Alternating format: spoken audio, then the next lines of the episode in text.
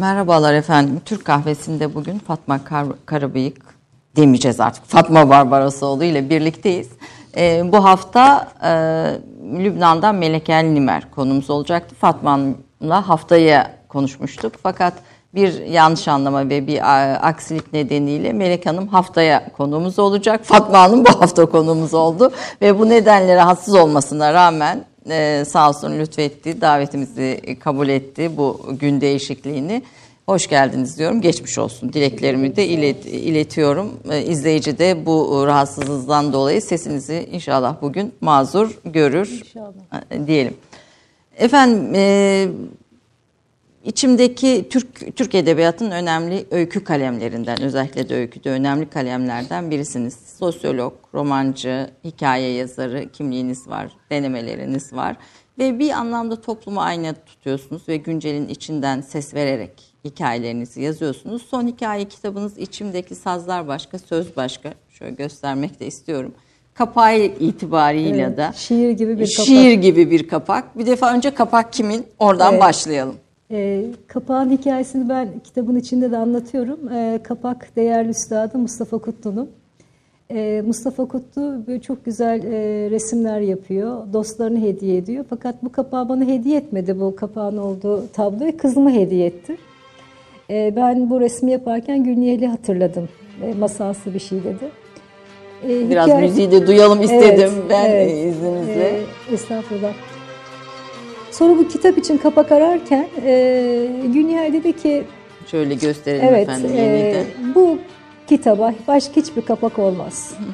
Bunu yapalım dedi. Önce e, yayın evindeki arkadaşlar olmaz dediler. Fakat sonra ekrandaki görüntüsünü çok sevdiler. Çok itina gösterdiler. E, sonunda böyle bir kapak ortaya çıktı. İlk defa da Mustafa Kutlu şöyle dedi.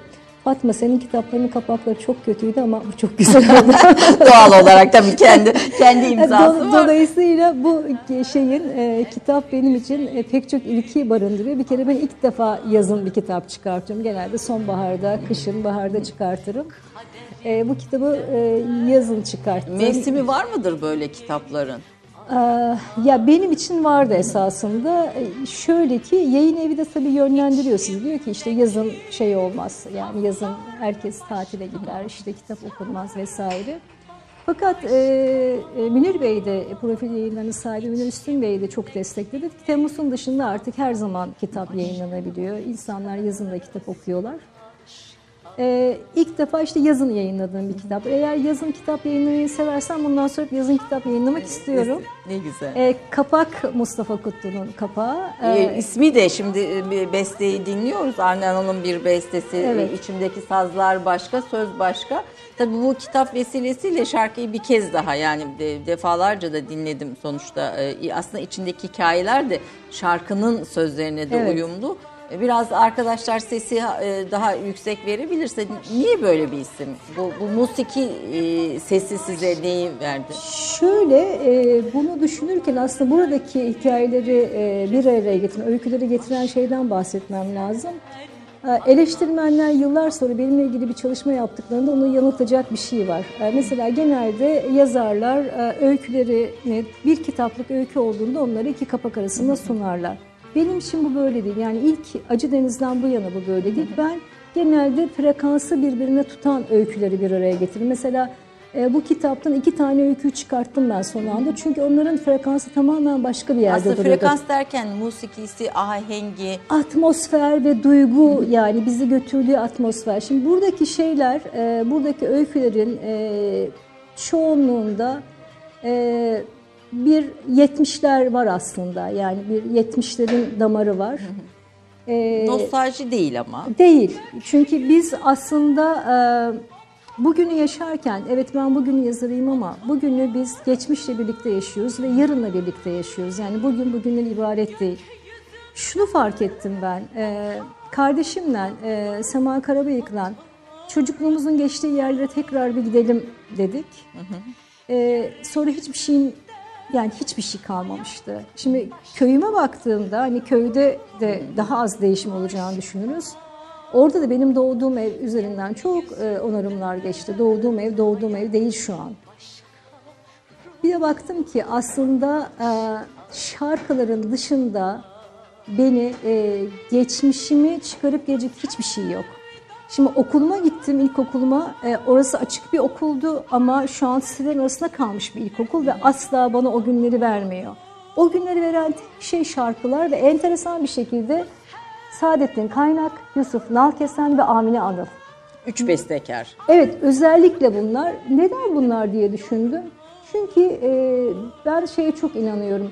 Tabii olarak dinlediklerimiz, tabii karşılaşmalarımız yani benliğimizi inşa eden şeyler onlar. Yani bizim bile isteye tercih ettiklerimiz, gittiklerimiz değil. Kendiliğinden içinde bulunduğumuz ortamlar benliğimizi, hafızamızı daha çok e, şey yapıyor, ele geçiriyor. 70'li yıllarda, 80'li yılların belki bir kısmında işte radyolarda bizim evde de hep şey TRT radyosu açık olur. Çünkü o zaman şöyle bir şey var 70'li yıllarda ya insanlar polis radyosu dinliyorlar, arabesk. Orhan Gencebaylar falan oradan dinleniyor. Ya da e, TRT radyosu TRT dinleniyor. radyosu Evet. daha ciddi ve daha Evet, bizim evde de. TRT radyosu açıktır. Ya o zaman adı TRT radyosu falan değildi, Tek değildi radyo zaten. zaten, Radyoydu zaten. Başka bir şey. Ee, ve hep açık olduğunda da hep şarkılar, bildiğim bütün şarkılar e, doğal olarak kendiliğinden öğrendiğim şarkılar ve e, dinleyerek yani tekrar tekrar dinleyerek o dönemde de tabii ki en çok e, şey Yusuf Nalkesen, Amine, Asıl, Am- Amine Anıl ve Saadettin Kaynak besteleri olacak. Onlar kayıtlı kalmış zihnimde. E, içimdeki sazlar başka, söz başka. Kaderimde hep seni aradım diye başlayan e, şarkı da çok. Kendi içinde aslında birçok manayı hep güzeli aradım daha Evet. doğrusu. Kaderimde hep güzeli aradım. İçimdeki sazlar başka söz. Bunun ilhamı nasıl bir e, yönlendirme yaptı sizi? Ben aslında e, buradaki öyküleri bu şarkı pek çok şarkı mesela e, şarkılar beni hayattan koparıyor onu fark ettim. Mesela belki bir kitabımda e, Nilüfer Hakim olur. Çok canlı bir şey yaşadım birkaç ay önce. Aslında bizim e, evin altında böyle marka kıyafetler satan bir yer var. Böyle abiye şeyler falan satan. Ben oraya böyle markete giderken falan hep uğrarım oradan da çok hikaye şey yaparım. Değişimi çok yakalarım orada. Çünkü insanların e, abiye e, giyim kuşamı tercih edişlerindeki motivasyonları çok net görürüm. Yani öyle bir şey alıyormuş gibi yaparım ve uzun uzun bakarım. Mesela Aslında bir gözlemcisiniz ya hayatın içindeki o ama böyledir gözlemlerim. Gençler bana çok soruyorlar mesela öz- özellikle sosyoloji öğrencileri işte nasıl nerede gözlem yapıyorsunuz falan. Ya, ya benim bir gözlemim geldi gideyim yapayım gibi bir şey değil bu. Orada bir şey var. Markete giderken de uğruyorum yani. Pazara giderken bir bakıyorum, ahbaplık ediyorum. Ve doğal olarak gözlüyorum aslında ve şeyi fark ettim. Yani e, adam e, karısının dekolte elbisesine bakamıyor. Ama kadın çok rahat aynalara tekrar tekrar bakıyor. Yani ilk şeyim, ilk bunu gördükten sonra ben düzenli olarak insanlar hani bir şeyi nasıl giyiyorlar, kıyafeti nasıl giyiyorlar ve kendilerini nasıl beğeniyorlar kısmını görmek için tekrar tekrar giderken bir gün kendi kendime yakalandım. Yağmurlu bir gün. Dedim ki bugün e, kimse uğramaz herhalde şeye buraya. Uğrayanlar da çok e, ortam çünkü çok dar olduğu için uzun uzun vakit geçirer falan. Derken bir Nilüfer şarkısı. Ben o gün markete gidemedim. Ağlayarak eve geldim. Hatta kızım da çok şaşırdı. Hani insan ya markete gideceğim alışveriş yapacağım. Ee, mağazada şarkı dinledim ve geri eve döndüm. Ee, ağlama sebebim şuydu. Niye benim hafızamda kayıtlı olan şeyler bir popüler müzik ya? Yani geçmişimi getiren şey niye popüler müzik? Niye ben başka bir şeyle şey yapamıyorum? Yani isterdim ki evet yani o popüler müzikte yakaladığım şeyi, frekans isterdim ki Mevlevi ayininde yakalayayım ben ama hiçbir zaman bununla doğal olarak karşılaşma imkanım yok. Ben Mevlevi ayinin sadece bütün ortamı e, inşa ettikten sonra yani kendime kurgusu, aslında imkan Mevlevi ayini daha kurgusal bizim İşte hayatımız im- için. imkan- Doğal işte- olan öbürü. yani o işte bu doğal doğal olan buysa sanki hayatımızın her anında Mevlevi ayini varmış gibi yaşamaya devam ettiğimiz zaman kendimize yabancılaşıyoruz. Bu sahtelik- benim, benim sorun alanım bu işte. Bu sahtelik nedir diye soruyorsunuz. Küçük insanlar dengeni, büyük insanlar kendini arar. Yunus Emre'nin bu sözü e, kitabınızı e, aktardığınız bir röportajda Hale Kaplan'ın Hale röportajı. Kaplan'ın röportajında çok önemli bir cümle olarak da aslında e, yani çok önemli bir cümle olarak kendimize de ayna tutuyor. Bir reklam arası vereceğim. Bir reklam arasından sonra kahvelerimizi içmeye devam edeceğiz. Efendim Türk kahvesinde kısa bir reklam arası. Sanırım oradan da arkadaşlar bir e, habere bağlanacaklar. Ondan sonra buradayız. Bir dakika reklam arası. Romandan şiire, tarihten düşünceye, klasik metinlerden özel edisyon çalışmalara kadar geniş bir yelpaze ve yüksek bir frekanstan yayın yapmayı hedefleyen Ketebe, şimdiden Türk kültür hayatında kalıcı ve önemli bir yer edindi. Edebiyatımızın seçkin eserlerine, genç kalemlere, tarihimizin engin zenginliğine, dünya edebiyatının hem güncel hem de klasik metinlerine, düşünce dünyamızın, maneviyat tarihimizin köşe taşlarına ve gün yüzüne çıkmamış değerlerine ev sahipliği yapmak, Ketebe'nin yayın politikasının omurgasını oluşturuyor. Dünya standartlarında bir yayıncılık anlayışı ve deneyimli kadrosuyla yola çıkan Ketebe yayınları, kitaba, kağıda ve söze hürmet eden bir medeniyetin parçası olarak her şeye geçer, yazı kalır diyor. Reklam arası sona erdi. Efendim e, kitapların kaderi olduğu gibi programların da bir kaderi oluyor. E, bugün de böyle oldu. Türk kahvesinde konuğum Fatma Karabıyık, Barbarasoğlu. Edebi eserlerinde güncelin içinde ses veren sosyolog, hikaye ve roman yazarı. E, tekrar bu anonsları yapıyorum çünkü her seferinde açan e, evet. izleyicimiz farklı olabiliyor, farklı saatlerde. E, içimdeki sazlar başka söz başkayı konuştuk ama gene ara ara konuşmaya devam edeceğiz. Fakat ben bir Türk kahvesi ile ilgili fikirlerinizi de sormak istiyorum. Nedir Türk kahvesiyle aranız nasıldır? Benim aram Türk kahvesiyle hiç yoktu. Hatta bir e, hanımefendi dedi ki nasıl olur Fatma Hanım inanamıyorum. Sizin gibi birisi Türk kahvesini nasıl sevmez? Bilmiyorum se- sevmiyorum dedim. Ondan sonra da düşündüm üzerinde. E, Türk kahvesi içemiyordum ben. İki sebebi var meğer safra kesesi rahatsızlığı çok zorluyor. Zorlarmış yani o şeyi hazmedemiyor. Yani ağır geliyor Türk kahvesi. Ee, diğer şey de e, çocukluğumdan gelen bir şey. Benim sizde de vardır belki. Bizim çocukluğumuzda e, hemen şey yaparlardı. İşte birisi kahve yapar, elinize verir, içeridekileri götürürsünüz. Nişan kahvelerin olsun.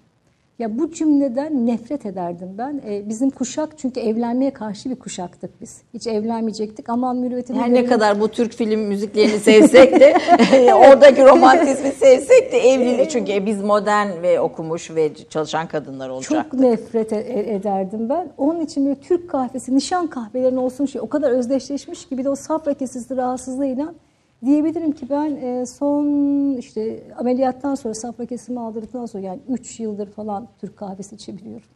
Ama tabii bir yazar için e, yazarın hayatında Türk kahvesinin özel bir yeri vardır diye düşünüyorum. Bende yok. Sizde yok. Yo Şöyle e, şimdi e, Halide Edip e, ben Halide Edip'i çok severim. Hayatımın her döneminde iki yazarı çok sevdim. Halide Edip ve e, Refik Halit Karay. Refik Halit Karay aynı cümleyi Ahmet Mithat Efendi için söylüyor. Diyor ki hayatımın e, her döneminde sevdiğim yazarlar farklıdır ama Ahmet Mithat Efendi'yi hayatımın her döneminde çok sevdim. Benim için de şeydi Refik Halit Karay ve Halide Edip hayatımın her döneminde yani 9 yaşından itibaren işte bu yaşıma kadar hep sevdim onları yazdıklarını. Mustafa Özel de biliyorsunuz roman analizlerinde ona e, Halide Edip'i birinci sıraya koyuyor. Çok çok özel bir insandır. Fakat ben vakti zamanında bir programda Halide Edip'i çok rüçhan hakkı vardır. Bütün kadın yazarlar üzerinde rüçhan hakkı vardır dediğimde programı reklama götürmüşlerdi. Onu hiç unutmuyorum. Bir sevmeyen bir, bir ekip de var tabii evet, böyle. E, bir muhafazakar kanalda deyip geçelim. E, şey Müfide Ferit Tek galiba Halide Edip'le şey yapmaya gidiyor, röportaj yapmaya gidiyor. Halide Edip e, sigara ikram ediyor şeye Müfide Hanım'a. E, Müfide Hanım da ben kullanmam diyecek. Nasıl olur diyor bir yazar sigara içmeden nasıl yazabilir şimdi?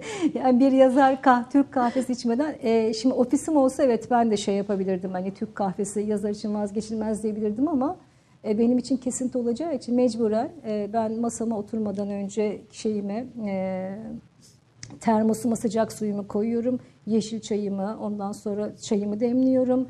E, Nescafe şeylerimi hazırlıyorum. Hiç kalkmadan yapmak. Kaç saat kalkmadan yazıyorsunuz?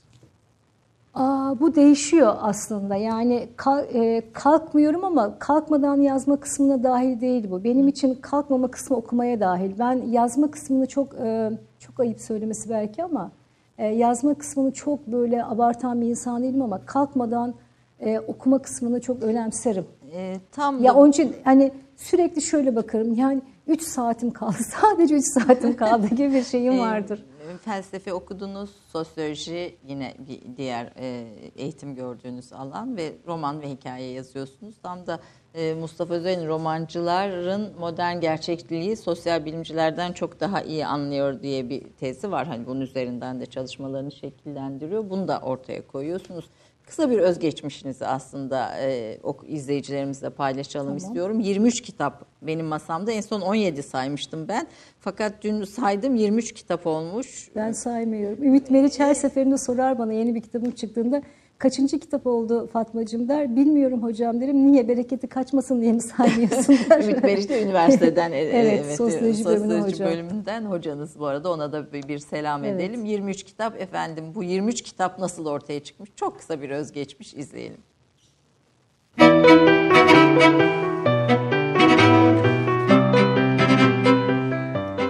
Fatma Barbarosoğlu, sosyolog, öykü ve roman yazarı. 1962 yılında İstanbul'da doğdu. Afyon Lisesi'ni bitirdi. İstanbul Üniversitesi Edebiyat Fakültesi Felsefe bölümünde lisans eğitimini, aynı üniversitenin felsefe bölümünde Türk İslam düşüncesinde tasavvuf eğitiminin değerlendirmesi başlıklı teziyle yüksek lisansını tamamladı. Doktorasını İstanbul Üniversitesi İktisat Fakültesinde moda ve zihniyet ilişkisi üzerine yaptığı çalışmayla bitirdi. Doktora tezi daha sonra kitap olarak yayınlandı ve alanında öncü bir eser oldu.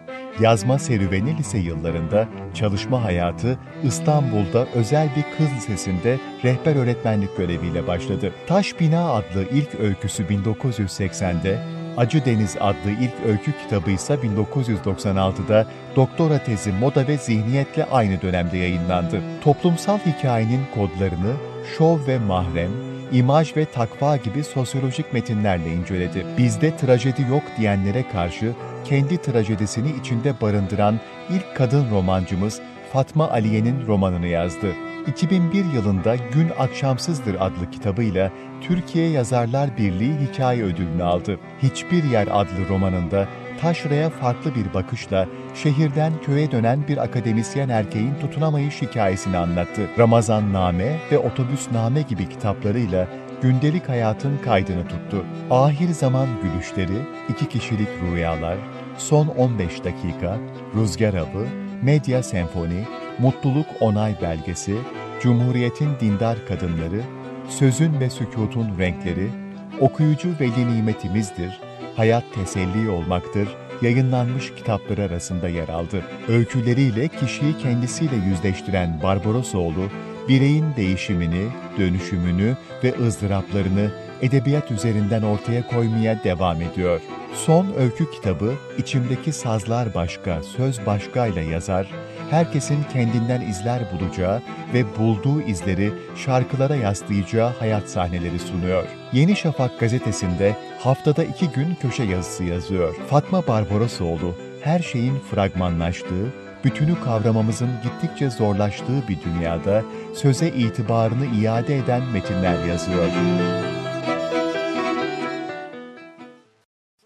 Konuğumuzsunuz. Ee, sözün itibarını kaybettiği bir dünyada söze itibar kazandırmak. Ee, ne oluyor? Aslında ne yaşıyoruz? Ee, bir reklam arasında gittiğimizde de biraz bunu da konuştuk e, son hikaye kitabınız üzerinden. Mış gibi yapıyoruz. Gerçekle yüzleşmiyoruz. İşte e, sanki mev, bir Mevlevi ayininde e, yaşıyormuşuz gibi, aynı müziğiyle yaşıyormuşuz gibi varsayıyoruz ama gerçek başka aslında içimdeki sazlar başka söz başkaydı. Belki çok çok iyi anlatan bir şey bu bir, bir yorumda. Ne yaşıyoruz bugün? Neden kendimizle yüzleşmiyoruz ve siz hikayelerinizde bunları nasıl ortaya koyuyorsunuz? Aslında ne yazıyorsunuz ve nasıl yazıyorsunuz? Bunlar tabii iki ayrı şey, e, iç içe geçmiş iki konu ama e, önce ne yazıyorsunuzdan başlayalım. Onun arkasında nasıl yazıyorsunuz'a gelelim. Ben ne yazıyorum kısmını zannediyorum ben cevap veremem. E, çünkü e, yazarın e, yazdım dediği şey ile okuyucunun okudum dediği şey her zaman örtüşmeyebilir. Mesela çok e, bir çarpıcı anekdot var. E, tabii ki kendi ya, yazdıklarım üzerinden söylemiyorum ama şunu yazıyorum niye diyemediğimi izah eden bir şey. E, Kerime Nadir bir Karadeniz gezisinde e, Karadeniz kadınlarıyla ilk defa karşılaşıyor ve çok çok üzülüyor şey. E, adeta yere paralel sırtındaki yüklerden dolayı yere paralel giden bir e, kadın görüyor ve ben diyor 30-40 kilocu balyalar evet ben diyor şey e, yani ilk romanımı bunlara dair yazacağım diyor. Çünkü Kerime Nadir işte salon kadınlarını yazan romantik kadınları yazan bir yazar. Köşklerde yaşayan Evet, evet, kadınlar. köşkler, Belki şimdi yalılar. yeni okuyucu bilmiyordur Evet, diye. köşkler, yalılar, hep aşk hikayeleri. Yani Barbara Cartland'ın işte Türkiye versiyonu gibidir. Ama yine de Selimeleri çok sever. E, Ben de Selimelerinin sevgisini severim aslında. E, Kerime Nadir'e dair. E, bir roman şey yapıyor. Bana diyorlar ki hani sen böyle yapacaktın. Hani Karadeniz kadınını yazacaktın. Yazmadın falan. Funda'ya yazdım diyor. Şimdi Funda da gene şehirli bir kadın. Yani Funda'ya yazdım dediği işte kadının sırtındaki yükler hani Funda oradanca. Dolayısıyla hani ben böyle korkarım yani ne yazıyorsun kısmına şunu yazdım demekten e, korkarım. Ne yazıyorum kısmına e, kendi sorularımın peşinden giderek e, yazıyorum aslında. Yani mesela bazı yazarlar işte bir şey anlatmak, okuyucusuna bir şey öğretmek için yazarlar. Ben peşinen okuyucudan daha fazla bir şey bildiğimi kabul etmiyorum. Okuyucuyla eşit e, göz hizasında. Göz hizasındayım. Yani e, okuyucuyla aynı şeyleri yaşıyoruz aslında. Aynı dönemde yaşıyoruz. Sadece belki e, bazılarından farkım şudur. Ben e, daha çok yüzleşerek ve toplumdaki değişimin izini kendimden de yola çıkarak arayan bir insanım. Bu konuda e, Richard Sennett, Chicago'lu sosyolog, çok severim ben yazdıklarını. Çok çarpıcı bir şey söyler. İki tane hocası var e, şeyin e, Richard Sennett'in hayatında. Aslında kendisi e, kemancı olarak kariyer yapacakken e, tendonunu incitmesiyle e, işte Harvard'da sosyal bilimci oluyor, iyi ki de oluyor. E, iki hocası var. Birisi Reisman, işte 1960'lı yıllarda bütün dünyaya damgasını vuran Yalnız Kalabalığın yazarı. Diğeri de Erik Erikson. Hangisinin hangisi için söylediğini şimdi çok aldığım ilaçtan dolayı şey e, karıştırıyor olabilirim. Onun için belirtmeyeceğim o kısmı. Diyor ki birisi kendinden yola çıkarak toplumu anlamaya çalışırdı. Öteki toplumdan yola çıkarak kendini anlamaya çalışırdı.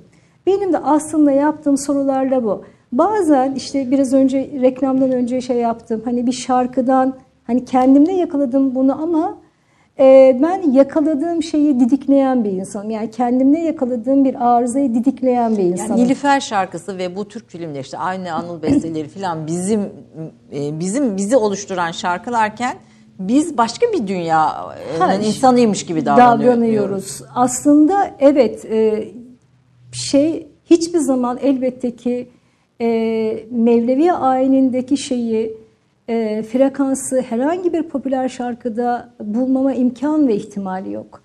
Ama o kadar e, kirlenmiş, kalbimiz kararmış durumda ki asla içine doğrudan giremiyoruz. Çünkü hayatın içinde asla onunla karşılaşmıyoruz. Yani ben onun için özel bir şey hazırlıyorum. Yani e, çok kalbim kırık olduğunda, kimse bana dokunmayacak olduğunda Mevlevi ayinine gidiyorum. Çünkü bir kesintisiz bir zaman yakalamam gerekiyor. Ya bu, bu muhafazakar dediğimiz kesimde daha da yaygın. Yani sanki tüm ömrümüz boyunca Bekir Sıtkı Sezgin e, dinliyormuşuz gibi. Tabii bunu dinleyen çok müstesna, nadir. Ben tüm ömrüm boyunca Bekir Sıtkı Sezgin de dinledim. Mesela benim için Bekir Sıtkı Sezgin ve Serap Mutlu Akbulut. Yani bir şeyin hangi şarkıyı kimden dinlemek istersin deseler benim için bir Nesrin Sipahi'nin varsayıyorum onu derim. Bir de Serap Mutlu Akbulut derim. Çünkü birisinde böyle bir neşe vardır, ötekinde bir çok dinginlik. Şimdi Bekir Sıtkı Sezgin dinledim. O bütün o radyola şeylerde de vardır. Ee, bizim bir komşumuz vardı. Onun e, plakları vardı. Bekir Sıtkı Sezgin kayıtları vardı. Bekir Sıtkı Sezgin de dinledim. Ama e, musiki şöyle bir şey. Birlikte dinlediğimiz bir şey. E, o birlikte dinlediğim insanlar benden yaşı çok büyük insanlardı. Benim e, yaşıtlarım İlhan İrem dinliyordu ilk gençlik yıllarımda ve ilk gençlik yıllarındaki dinlediğimiz musiki e, hafızamızı öğren bir şey. Bu çok çarpıcı. Çünkü bellek dediğimiz şey bir mekanla e, oluşan bir şey. E, biz mekan yok yani daimi bir mekan yok benim Hiçbir okulum devam etmiyor. Gittim aynı yerde duruyor ama yıkılmış, depreme dayanıklı değil denmiş, ismi değişmiş falan. Hiçbir şey devam etmiyor. E, sokaktaki çiçekler de devam etmiyor. Yani hiçbir zaman çocukluğumdaki gibi karanfil kokusunun rahiyasını duymuyorum ben artık. Hani neyse ki mimozalar var ama çok nadir artık, çok fazla değil. Hanım elleri o kadar fazla değil. Yani incir yapraklarının hani şeye e, yaza karışan şeyi o kadar fazla değil. Hayatın rengi de kokusu da değişti. Ama şarkılar neyse ki şarkılar orada duruyor ve e, benim ilk gençliğimin şarkıları işte İlhan İrem ve Nilüfer. Bekir Sıtkı Sezgin çok geri planda. O komşudan gelen bir terbiyeyle var. E, bu kendimizi görmemek, kendimizle yüzleşmemek, hikayenin, hikayenizin temelini mi oluşturuyor? Ya biraz da önce... O da çok iddialı olur. Ya ben iddiadan korkan bir insanım. Ee, bir sorunun, bir cümlenin peşinden e, yazıyorum aslında. Mesela diyelim ki e, içimdeki sazlar başka, söz başkada da yarım peçete. Yani bana anlatılan şuydu. Ya inanamıyorum insanlar çok dedikoducu. İşte kayınpederim şey e, yarım peçetenin yarısını şey yapmış diye işte bağlısı bunun dedikodusunu yapıyor. Bakın bu kadar bana anlatılan. Ama oradaki şey o cümle yani yarım peçe onu ben evet kurguluyorum. Şunu okuyucu çok merak ediyor. Ya oradaki bütün insanları tanıyorum. O olay başımdan geçti. Onu öyle değil öykü yazmak. Ya da mesela sevilmek için randevu alan çocuk hani her anonim oldu mesela. Ben sevilmek için randevu alan çocukla aslında bir eserin nasıl anonim olduğunu öğrenmiş oldum. Çünkü biz hep deniyordu ki işte insanlar eskiden çok mütevaziydiler efendim şey e, imza atmazlardı ve anonim olurdu falan. Hayır, insanlar bir şey çok sevdiği zaman da anonimleşiyor. Mesela e, sevilmek için randevu alan çocuk öyledi. Benim adım bile yazmıyordu şeyde, in, internette dolaşıyordu falan. O da bir e, akademisyen arkadaşım, işte çok yorgun, argın. Ya bugünün çocukları ne kadar dedi şey bencil. O kadar ona şunu yaptım, bunu yaptım. Bana diyor ki anne işin biterse beni sever misin? O bana bu olayı anlattığında ben direkt şeyimde, e, zihnimde ha sevilmek için randevu alan bir çocuk var. Dan o öyküyü Ama kurguladım. Ama tabii bu bugünden çıkıyor. Bir, tabii, tabii, bir, tabii. Bir, yani illaki bir, bir, biraz önce Richard Sennett'ten e, örnek verdiniz. İllaki hem toplumdan bakıyorsunuz hem de bugünden, bireyden de bakıyorsunuz. Bugünden dijital çağ, işte kariyerist. Toplumdan bireye, bireyden topluma o akışı takip etmeye çalışıyorum. Evet. Bir zikzak aslında bu belki bir şekilde yani. Zikzak yani çok keskin olur ama e, bu şey gibi büyük kaptan küçük kapa sürekli akan bir şey var. Yani bazen büyük kaptakini görüyorsunuz, e, yani deryadakini görüyorsunuz. Bazen o deryadan e, kovanıza aldığınız suyu görüyorsunuz. E, hikayeler bize hayatın gerçeklerini kavramamızda ne kadar e, yön gösteriyor, ne kadar işlevseller aslında belki buradan gerçeği kavramamızda değil. Aslında biz hikayelerle ya kavruyoruz. Ya da gerçek bir tek mi hani ayrı bir tartışma. Biz hikayelerle kavruyoruz. Yani e, en başta e, kitabımız Kur'an-ı Kerim Allahu Teala bize tekrar tekrar kıssa anlatıyor. Ve e, şeyin ha, Hazreti Musa'nın kıssalarını hatırlayalım. Tek bir şeyde surede geçmiyor. Bir yerde anlatıyor, Sonra, Ondan sonra devam tekrar eder. başka bir yerde tekrar anlatıyor, tekrar anlatıyor. Çok enteresandır. Ben e, birkaç yıldır hikayeyle görmek üzerinde e, düşünmeye çalışıyorum. Bunu da bir kitap yapacağım inşallah. E, Nedir hikayeyle zihin... görmek? Evet, aslında biz hikayeyle görüyoruz. Çünkü Allahu Teala bizim hikayeyle göreceğimizi yarattığı kulu bizden daha iyi bildiği için baştan bunu öngörüyor. Yani aklımızda kalanlar, bir şeye dahil olmamızı sağlayan şey hikaye. Yani Hazreti Musa'nın e, kıssaları olmasa oradaki ibreti göremiyoruz. Ya da mesela sabır dediğimiz şeyi sadece tek başına anlamamıza imkan ihtimal yok. Şimdi İmam Hatip liselerine gidiyorum. Oradaki hocalar diyorlar ki bana bunu bir iltifat olarak söylüyorlar. E, biz sizin bütün düşünce kitaplarınızı biliyoruz ama işte hikayelerinizi ve romanlarınızı okumuyoruz. Ben de onlara diyorum ki tamam benimkileri okumayın ama hangi hikaye ve romanları okuyorsunuz? O zaman diyorlar ki biz hikaye ve roman okumayız. Peki diyorum hikaye ve roman okumadığınızda öğrencinize sabrı nasıl anlatıyorsunuz? Çünkü Allahu Teala sabrı Eyüp kıssası üzerinden anlatıyor. Evet. Yani evet. hikaye olmadığı zaman bir şeyi göremiyoruz. Mesela hikayeyle görmek konusunda Allah rahmet eylesin. benim üniversitenin hocam Profesör Doktor Nihat Keklik tam bir edebiyat karşıtıydı ve bize sık sık roman okumamamız gerektiğini söylerdi. Sosyoloji bölümünde felsefede. Felsefede. felsefede. E, işte şiire karşı çok böyle aleyhte düşünceleri vardı. E, geçen yıl e, Galatasaray'ın sergisinde meğer e, Nihat Kekli'nin de şiir yazdığını orada gördüm. E, koymuşlardı onun şiirini de. E, bu kadar öykü ve roman karşıtı e, iken e, ben Bertrand Russell'ın öykülerine e, rastlayıncaya kadar hep böyle bir korktum, sakladım yani öykü yazdığımı sakladım. Çünkü yasak böyle bir şey. Yani sizi kopartmaya çalışıyor ama aslında itiyor da bir taraftan. Yani sosyal bilimci edebiyat, öyküyle, hikayeyle uğraşmaz. Uğraşmaz. Türkiye'de bu. böyle bir yargı var ama dünyada böyle değil. Yani dünyada mesela diyelim ki sosyoloji için roman olmazsa olmaz bir şey, fotoğraf olmazsa olmaz, sinema olmazsa olmaz bir şey. Çünkü neyle göreceksiniz değişimi? Yani bugünü anlamak için e, elinizin e, atabildiğiniz kadar kulacı, geçmişi atabildiğiniz kadarını yarın atmak zorundasınız. Yani çünkü bugün ikisinin ortasında bir şey. Sadece bugünde kalarak yapamazsınız. O zaman orada çürürsünüz. Akamazsınız, akışkanlığınız olmaz.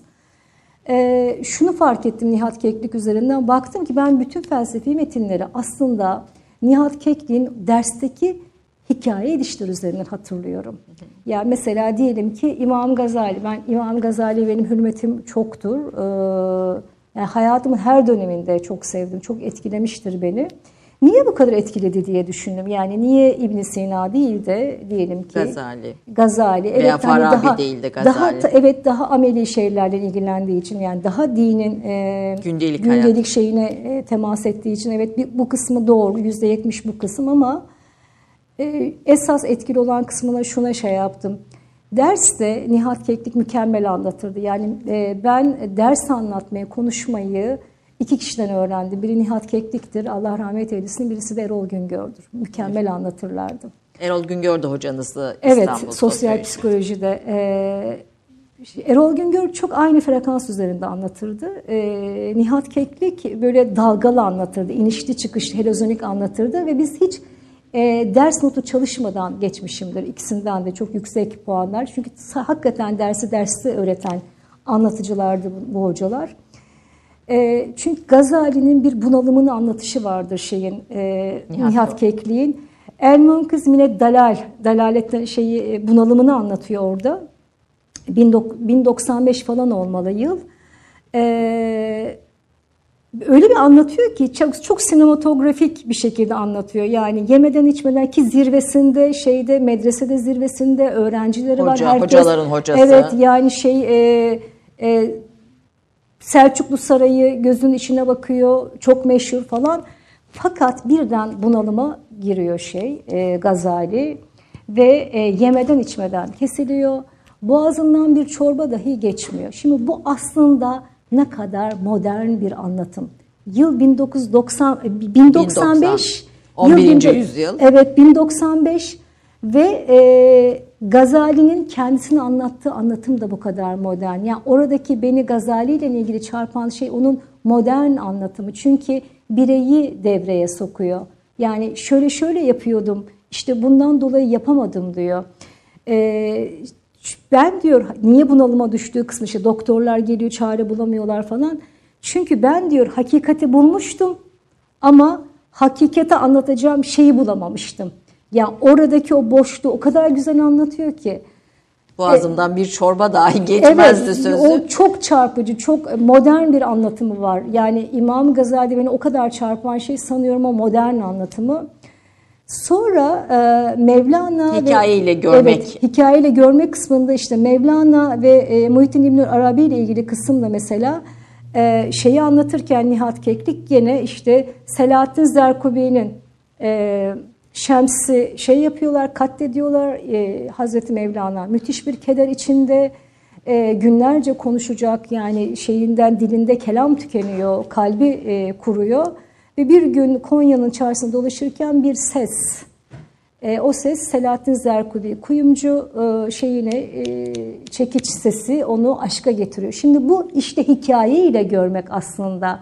Ve ben bunu kendimde yakalayınca Ve evet sosyal bilimcilerin en çok ihtiyaç duyduğu Evet. ve olması gereken Çünkü e, te- teori mesela şey e, teoriyle görmek deriz aslında. Biz sosyal bilim lisanına bunu tercüme ettiğimizde deriz ki teori olmadan göremeyiz. Yani nedir?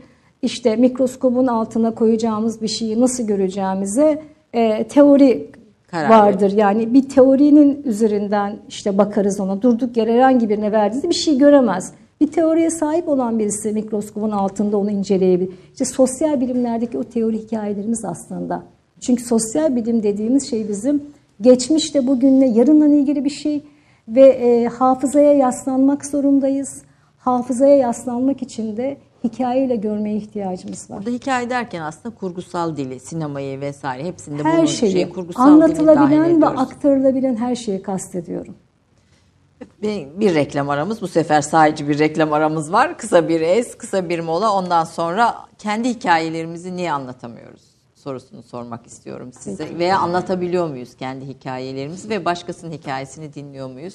Kısa bir reklam arasından sonra Fatma Barbarosoğlu ile buradayız efendim.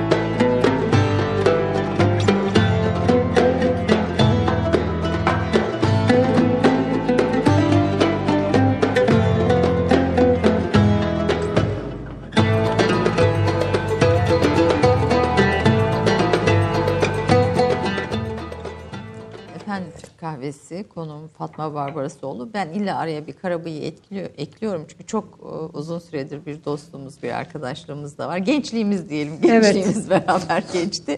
E, o yüzden mazur görün. E, şimdi hikayeyi neden önemli ve sosyal bilimler açısından nasıl bir önem taşıyor konuşurken Nihat Kekli'nin anlatımında aslında ne kadar sinematografik ve hikaye ederek olduğunu aktarıyordunuz.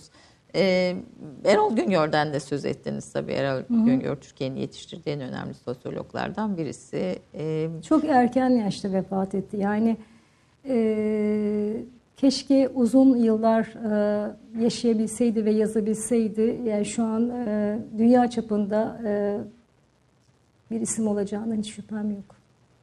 E, çok sistemli bir şey. Çok. Si- e, sistemli bir e, ho- hoca e, ve talebe ilişkisi de kuruyordu herhalde. E, o dönem içinde onun derslerinde bulunmanın e, büyük bir bereket olduğunu da açıkçası e, düşünüyorum. E, kaç yıl, e, kaç yaş, e, siz öğrenciliğinizde hayatta Biz e, iki, yani 83 e, 83 yılından önceydi e, tabii. Çünkü biz bir yıl şey yaptık. E, ya iki dönem ya da üç dönem bir ders aldık. Çünkü bizim bir resmi olarak şeyimiz vardı. Ben gayri resmi olarak devam ettim pek çok hocanın dersini. Hatta Türk Dili ve Edebiyatı bölümünden de kovuldum. Kovulmasaydım oraya da devam ederdim. İstemedi onlar. E, e, Ve Sizin e, doktora teziniz ve yüksek lisans teziniz de hatta e, fazla edebi bulunduğu için Evet, e, yüksek lisans, Yüksek, yüksek lisans teziniz lisans. fazla edebi bulunduğu için bir uzun sürüncemeye gidiyor filan yeniden yazmanız isteniyor. Yani sosyal bilimlerdeki bu hikaye e, konusuna işte bu benim bakış. derttir yani bu hikaye şeyi. E, gittim e, hocama e, işte e, okuyorum tezimi oku dedi. Okuyorum tezimi birkaç sayfa okudum falan dedi ki bu çok edebi bir dil. Bu olmaz dedi. E, beşinci kattaydık. Tabii ben edebi dil bu olmaz bu edebi dil o kadar e, benim başımın derdiydi ki sonradan e, böyle olacağını tabii şey yapmıyorum ve bu edebi dilden nasıl kurtulacağım konusunda da kimse bana yardımcı olmuyor. Sadece edebi diyorlar ve dışlıyorlar.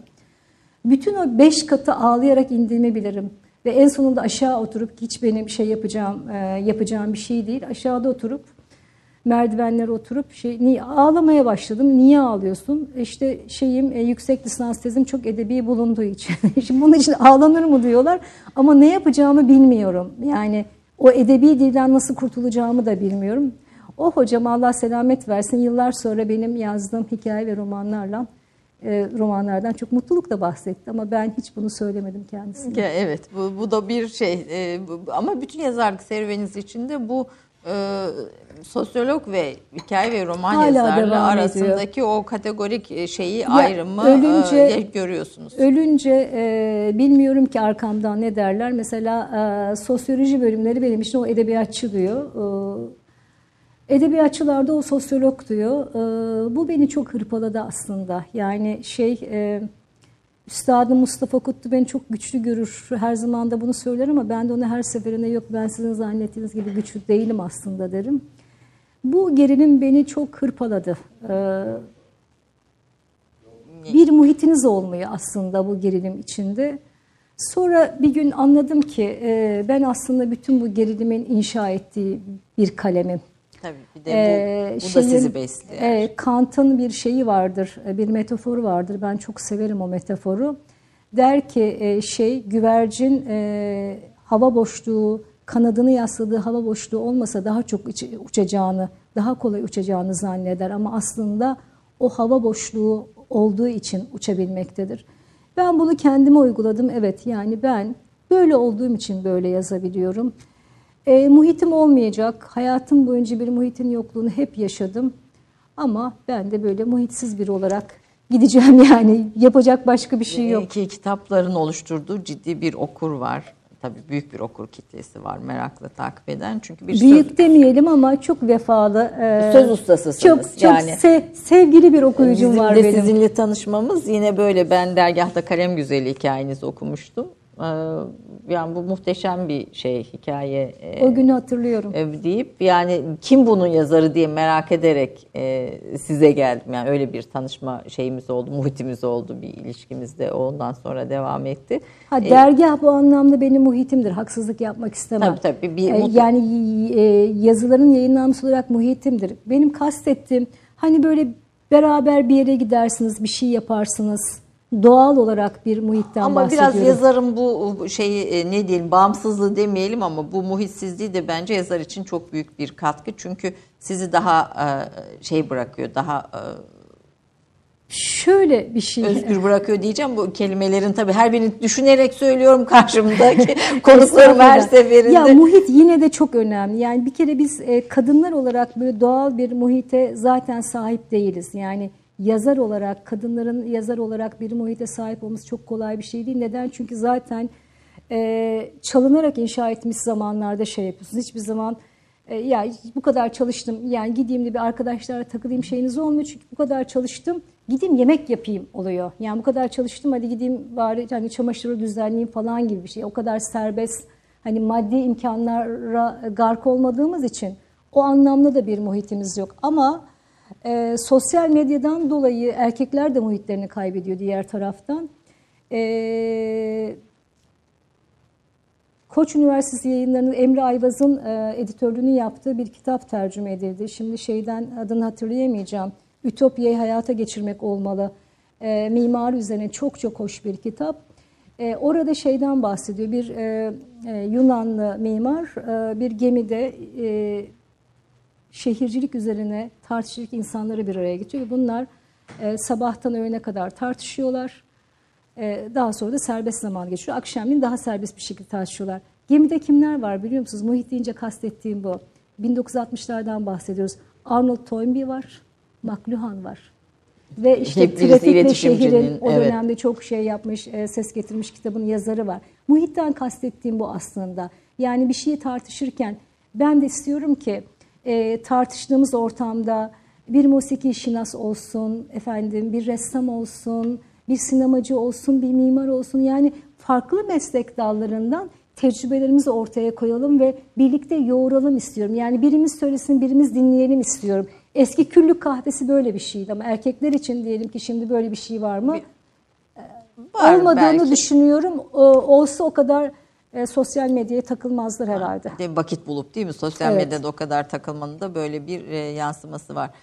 Aslında modern dönem ve postmodern, biz tam modern dönemden, biz modern dönemin içinde yetişmiş e, zihniyetimiz, o dönemin içinde şekillenmiş insanlarız ama şimdi postmodern bir dönem var. Bu modernlik ve postmodernlik arasında hikayenin, öykünün durumu ve konumu nedir? Ben biraz konuyu e, bugün özellikle hikayeye getirmek istiyorum. Çünkü her programda aslında bir kültür, sanat veya bir başlığı, bir edebiyatın bir başlığını onun derinliğini bilen bir isimle konuşuyoruz. Hani burada biraz hikayeye yoğunlaşma mazur görün. E, Estağfurullah diğer ben kitaplı, mutlu olurum bundan. Diğer, diğer kitaplarınızda e, atfen hani bu arada mesela Cumhuriyet'in dindar kadınları şov ve mahrem e, imaj ve takva, moda zihniyet ilişkisi yani bunlar aslında son derece sosyolojik olarak da de, e, öncü metinlerde. Yani kimsenin bu kavramlara, bu olaylara böyle bakmadığı dönemde siz bizi bir şeyle karşılaştırdınız. Yani şov ve mahrem iki zıt kavram ama hayatımızın içindeydi. İmaj ve takva yine öyle. Hani bu sosyolojik e, metinlerinizdeki, çözümlemelerinizdeki öncülüğünüzü, kavramları ilk ortaya koyuşunuzu, başörtüsüyle ilgili kamusal alan tanımı da yine sizinle birlikte başladı. Siz bunu bu meseleye böyle bakmak gerekir ortaya koydunuz. Yani bunu bir şey açıyorum. Vakit kalırsa konuşuruz belki bunları da. Ama hikayenin modern ve postmodern dönemdeki değişim ve dönüşümünü ve tabii dijitalin hikayeye olan etkisini nasıl görüyorsunuz?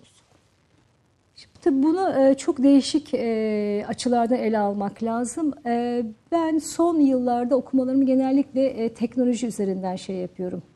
Teknoloji odaklı okumaya çalışıyorum. Çünkü bizde her şey çok fazla siyaset üzerinden okunuyor. Siyaset üzerinden okununca da aslında şeyi değişimi kavramakta zorlanıyoruz. Bu Siyaset bizi değiştiriyor diye düşünüyoruz. Doğru mudur bu yargımız? Bir şey söylemeyeceğim şimdi Peki, siyasetle tamam. ilgili. Çünkü değiştiriyor kısmı hani hangi siyaset, siyasetin neyi, büyük harfli siyaset, küçük harfli siyaset, gündelik siyaset o çok dağılacak bir şey. Onun için ona e, cevap vermek istemem. Ben teknolojiye odaklandım. E, teknolojiye odaklanma kısmım da 28 Şubat'tan sonra e, hayatımıza teknoloji nasıl değiştiriyor kısmına odaklandı ve bunu da işte hikaye anlatmak üzerinden de bir taraftan şey yapmaya, takip etmeye çalışıyorum. Şunu fark ettim. 28 Şubat'tan sonra herkes çok fazla 28 Şubat işte muhafazakarlığı şu kadar değiştirdi, dönüştürdü cümleleri kurmaya başladı. Bunun doğru olmayacağına e, kanaat getirdim. Çünkü daha önce de bizim hayatımızda sevgili Cihan Aktaş'ın hani üç ihtilal çocuğu diye yazdığı öykülerde de e, hep hayatımızda aslında ihtilaller var. Diyelim ki Yeniçeri Ocağı'nın kaldırılmasına kadar da gidebiliriz. Yani üçüncü Selim'e gidebiliriz. 12 e, Eylül. İşte üç ihtilal şeyi den hani Osmanlı gittiğimiz hayatımız hep bir ihtilaller oluyor aslında. 28 Şubat'ı diğerlerinden e, ayırt eden bir şeyin olması gerekiyor.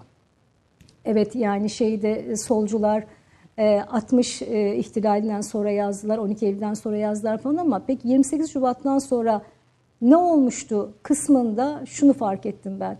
Aslında biz değişimin bütün şeyini e, siyaset üzerine okuyoruz. Şunu atlıyoruz. 28 Şubat'la Türkiye internetin gelmesi yaşıt. Dolayısıyla ben okumalarımı e, bundan e, yola çıkarak gerçekleştirmeliyim. Sonra şeye rastladım. Berger der ki, John Berger benim çok sevgili yazarımdır. E, fotoğraf üzerine, işte görme biçimleri üzerine evet. çok yol göstericidir. Bir, bir de e, şeyi çok sevdim Berger'de. E, köylüler diyor şeyden e, hayatımızdan çekilecek bir müddet sonra. Dolayısıyla köylülerin bildiği yordamı bilmemiz gerekiyor diyerek bir Fransa köyüne yerleşiyor. Aslında kendisi bir İngiliz olmasına rağmen. Ve şeyle e, orada yaşadığı Fransız köyünün öyküler yazıyor. Çok hoş öykülerdir o öyküler. İsmi ee, nedir aslında ben e, de çevrilmiş midir Türkçe'ye bilmiyorum. Var var çevrilmiş Hı-hı. yani e, üç öykü kitabı var o anlamda ama tamam, şu an şey hatırlayamıyorum. Hı. Ee, şey diyor, e, pozitivizmle fotoğraf makinesi yaşıt diyor. Yani Auguste Comte'un teorisiyle fotoğraf makinesi yaşıt diyor ve ben birdenbire biz aslında tanzimatı çok yanlış bir yerden okuyoruz diye düşündüm. Daha önce şey yapmıştım, evet yani ekonomik kısmını okumamız gerekiyor. Biz hep tanzimatı işte reformlar üzerinden okuyoruz ama e, İngiliz, e, İngiliz e, ticari anlaşmasını atlıyoruz. Yani İngiliz ticari anlaşmasını o kadınların ucuz iş gücü olarak devşirilmesi kısmını atlayınca da böyle hep hala daha yapılan hata. İşte kadınlar modernleşti çalışıp hayır ilk çalışan kadınlar ekmeğe muhtaç kadınlar çalıştı. Çalışan kadınlar örgütlü zamanda çalışan kadınlar fakir kadınlardır. Ticari anlaşma İngiliz ticari anlaşmasıyla başlayan. Dolayısıyla fotoğraf makinesi pozitivizmi şeyinde fotoğraf makinesi eş gidiyorsa o zaman e, internet devrimine odaklandım ben. Çünkü değişimi anlamamız için zaman ve mekan idrakine yoğunlaşmamız gerekiyor. Çünkü hayatımıza gelen giren bir teknoloji e, zaman ve mekan idrakimizi etkiler. Biz peki internet devriminden daha çok etkileniyoruz. Yani Asyalılar ve Orta Doğulular daha çok etkileniyor. Batılılar ise buna diyelim ki Almanlar, İngilizler, Fransızlar, Amerikalılar daha sağduyulu bir şekilde, daha serin kanlı olarak bakıyorlar ve mahremiyeti onlar tartışıyor. Mesela bizim tartışmamız gerekmiyor. Bizde yok metinler. Ama onlar tartışıyor. Neden? Çünkü onlar matbaanın icadıyla beraber bir icadın sosyal dokuda neleri değiştirdiğini fark ettikleri ve bu konuda çok fazla şeye sahip oldukları için, birikime sahip oldukları için internet devrimini daha net bir şekilde görebiliyorlar. Soru neydi? Hayır, e, modern ve postmodern dönemde öykünün değişmesini Öykü, ha, öykünün de ona geleceğim. Ee, çok uzun Ben açınca- nereye geleceksiniz diye konuklarıma şey biliyorsunuz yaptım. çok fazla Türk Ka- kahvesinde Yok, müdahale ba- etmemeye müda- gayret bana müdahale, müdahale etmemeye çünkü gayret şey, ediyorum. Bana müdahale edebilirsiniz çünkü çok de, uzaktan açınca bu sefer toplamayı Bu, burada şöyle bir parantezi açmak isterim. Şimdi e, genel sunuculuğun veya programcılığın elbette çeşitli formatları var ama ben bu programlar vesilesiyle bir bakır bir Rus e, entelektüelinin söylediği bir şeydir. Bu da bir e, gazeteciliği bir bakır teli iletkenliği olarak görüp gerçekten işi bilen, derinlemese bilen insanlarla izleyici arasında e, bir e, bakır teli ilet- iletkenliğiyle sorularımı e, sormaya gayret ediyorum. O yüzden hani Beni mazur görün. Peki. Beni bölebilirsiniz. Çünkü ben çok dediğim gibi çok açarım sonra da onu toplamayı unuturum. Sonra eve döndükten sonra bu sefer seyircilerden bana sürekli hep Bunun başıma devamı. gelir bu, bu neydi bu ne olacak Modern ve postmodern yani bu dijitalle Ha, değişen e, hayatta moder- öykünün moder- durumunu modernin konuşmak taşıyıcısı istiyorum. fotoğraf. E, dolayısıyla sinema. Modernin taşıyıcısı çok şeydir, e, kuvvetli bir şeydir, taşıyıcıdır. E, ve romanlardır. Hani Mustafa Özel programından çok iyi hatırlayacaksınız. Postmodern dönemde e, tabii ki sosyologlar e, tartışıyorlar. Yani bu ikisi birbirinden tamamen müstakil şeyler. Ben de o kanaatteyim. Yani bir e, postmodernlik modernliğin bir şubesi ve bir cüz'i olarak e, değerlenmemiz gerektiğini Devam mı ediyor yoksa imha mı ediyor modernliği? Devam ediyor. Devam ediyor. Yani e, hatta e, Yani imha moderni- ettiği noktasında da tezler var. Modernliği Ben- imha ettiği yani şu noktasında safhada, da. şu safhada hani 50 yıl sonra ne olur bilmiyorum ama şu safhada ben e, postmodernliği, modernliği imha ettiğini değil, tam tersine e, modernliğin e, katı olan tarafını esneterek onu tamir ettiğini düşünüyorum. E, şeye teknoloji kısmından gelecek olursak e, modernliğin şeyi e, taşıyıcısı fotoğraf makinesiydi. Postmodernliğin taşıyıcısı da videolar. Hatta e, Şimdi dijital kültürle beraber daha önce fotoğraf bir hatıra biriktirir ve hafızaya şey yaparken, katkı sunarken günümüzdeki akıllı telefonlarla çekilen fotoğraflar tam tersine hafızayı ve hatırayı imha ediyor. Nasıl? Şöyle ki şimdi e, şey olarak analog fotoğraflarda e, çıktısını alıyoruz. Evet. Dolayısıyla bir anı sabitliyor ve siz oradasınız. Albümlerde de Bir- bakıyoruz Bir, onlara. hatırası var. E, o günü hatırlıyorsunuz ve o günü hatırlamanız için o fotoğrafı şey yapıyorsunuz aslında. O gün sizin yaşadığınız bir şey. Halbuki bugünkü dijital kültürde sürekli selfie çekme yaşadığımız bir şey değil. Yaşamı makinelere emanet ettiğimiz bir şeye dönüştü. Dolayısıyla da 20. yüzyılın hastalığı kanser de 21. yüzyılın hastalığı Alzheimer. Yani teknolojiyle hastalıklar arasında da bir bağlantı olduğunu, yani buradan e, bir tefekkür damarı bulabileceğimizi düşünüyorum ben. Şey, e, ba- Yani bu kadar çok e, görmek ve görünmek yani tekrar görme biçimlerine geldiğimizde bu bir defa görme biçimlerimiz değişti mi? Yani mesela işte kendimizi daha çok görmeye gayret ediyoruz. Yani aynı mekanda bin kere aslında poz görmüyoruz. Ne yapıyoruz peki? Kendimizi görmüyoruz. Kendimizi çünkü görmek içeriden ve dışarıdan olabilecek bir şey. Yani e, suretimizi çoğaltmaya çalışıyoruz. Görmek dediğimiz şey eğer basiretten bahsediyorsak aslında bu içimizi de görmeye tekabül eder. Bir şeye e, basılı bir fotoğrafa baktığınızı düşünün ve şu an sadece şey yapıp e, bir selfie çekip o an bakıp o an yayınlıyorsunuz ama aslında başkalarının sizi likelamasına göre başkalarının likeladığı üzerinden görüyorsunuz. Bu sizin kendinizi gördüğünüz, kendi anınızı kaydettiğiniz anlamına gelmiyor. Peki- Tam tersi göremiyoruz. Peki bu insanın hikayesini nasıl etkiliyor? Şimdi e, göremediğimiz için hikaye edemiyoruz. E, göremediğimiz için, e, hikaye edemediğimiz için kelimelerimiz azalıyor. Kelimelerimiz azaldığı için iletişimimiz kopuyor. Çağın adı iletişim ama aslında e, iletişim adı iletişim olan çağ bir iletişimsizlik çağı. Mesela e, sosyal medyada şimdi ne zaman bu kadar gerildik, ne ara bu hale geldik, bölündük feryatlarını biliyorsunuz. Aslında bu son derece faşist bir tavır. E, çünkü çeşitliliği reddediyor. Hani ne ara bu hale geldik? Yani bölündük dediği şey iki şey. Halbuki ikiden daha fazla olmamız gerekiyor bizim. Yani bir konuda ikiye ayrılmamamız gerekiyor. Bir konuda 3'e 5'e ayrılmamız gerekiyor. Bir Ulaşma zenginlik söyle bir de tabii toplumsal olarak bu bunun beraberinde Bu gelir. fakirlikten alakalı, hikaye edememekten alakalı bir şey. Neyi kendimizi mi hikaye edemiyoruz? Halbuki bir sürü hikaye paylaş işte Instagram, sosyal medya bir sürü Onun yerde bir sürü. hikaye değil ki. Nedir? Hikaye değil. Şimdi hikaye etmekte e, idrak anı vardır. Bir e, idrak anı, işte teknoloji idrak anı nasıl öldürüyor size e, İngiltere'den bir örnek vereceğim. E, diyorlar ki İngiltere'de çocukların eğitimi zamanı idrak etmesi için e, çocuklara muhakkak e, mekanik analog saat e, şey yapın. Evde de olsun, kollarında da olsun. Çünkü dijital saatten çocuklar zamanın geçtiğini kavrayamıyorlar. E, bir Çok şey- önemli bir Ha, uyarı. şimdi bizim zamanın kavrayışını düşünün. Şimdi bizim evlerimizde de ta- şey yaprak takvimi yok. Halbuki biz zamanı evet o 31 Aralık'ta son yaprak e, son yaprağın düşmesi bir hüzünle idrak ederdik.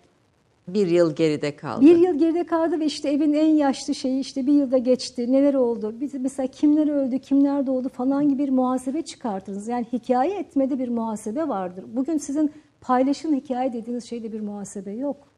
İnsanlar muhasebe edemiyorlar. Mesela muhasebe edemediğimiz için de çok fazla e, kandırılabiliyoruz aslında. İşte bu post-truth, bu çağın gerçeği yani gerçek ötesi parçalanmış gerçeklik artık hani nasıl belki çevrilebilir Türkçe'ye doğrusu bilmiyorum ama bu da muhasebe edememekle ilgili bir şey mi? Yani Ya kandırıl orada da yine teknolojik bir şey var. Çünkü şey e, bunlar yeni şeyler de değil diğer taraftan da. Yani evet bu post-truth yeni bir şey işte ama insanın e, duyularının yanılmasına dair o kadar derin bir şey olmalı ki mesela meşayin filozofları en fazla bu duyuların yanılması üzerinde dururlar. Muhittin İbn Arabi'de de vardır. İşte şey örneğini verir. E, sahilde beklerken e, önünüzden geçen bir gemi varsa sahilin hareket ettiğini zannedersiniz der. Şimdi burada da mesela teknolojik şeylerle ne oluyor? Ee, Black Mirror şeylerine gidelim, e, bölü- bölümlerine gidelim. E, teknolojiyle beraber aslında olmamış bir şey olmuş gibi inşa edebiliyorsunuz. sanal gerçeklik, yapay ya da, gerçeklik. E, yapay gerçeklik e, sizin Üretilmiş gündelik- gerçeklik Ha, tanımında evet, giriyor. Artırılmış Artırılmış gerçeklik. evet. gerçeklik, pardon. Sizin gündelik hayatta e, aldığınız zevkten daha fazlasını sunuyor olarak gösteriliyor dizilerde. Eğer gündelik hayatı yaşamazsak evet bir müddet sonra hakikaten e, yapay şeylerden daha çok zevk alırız. Ama bu mesela yapay olandan daha çok zevk alma kısmı yeni bir şey olmamalı ki. Yine Muhittin İbn Arabi'nin verdiği bir örnek vardır. Der ki gübre böceğini e, gül yaprağının üzerine koyarsınız ne pis şey diye kendini aşağı atar. Önemli olan e, yani gül gü- tek yaprağına gü- uzak gübre, durmamak. gübre böceğini gül yaprağının üzerine koyarsanız ne pis şeydir diye aşağı atar. Ha, evet yani o gübre şey böceğini şeyin e, üzerine koymayacaksın ama o gül yaprağını muhafaza etmek ve gülden uzak durmamak zorundayız. Dolayısıyla hani bu çağın gerçeği budur. Ne yapalım değil. Yani basiret e, basireti yaralayan şeyler nedir? Bunun üzerine durmamız gerekiyor ve mümin için önemli olan basiret sahibi olmaktır ve sağduyuyu kaybetmemiz gerekiyor. İşte mesela sosyal medya diyelim ki bizim sağduyuyu kaybetmemize sebep olabiliyor zaman zaman. O zaman sağduyu nedir diye sormamız lazım. Sağduyu birlikte yaşamanın bilgisi ve yordamıdır.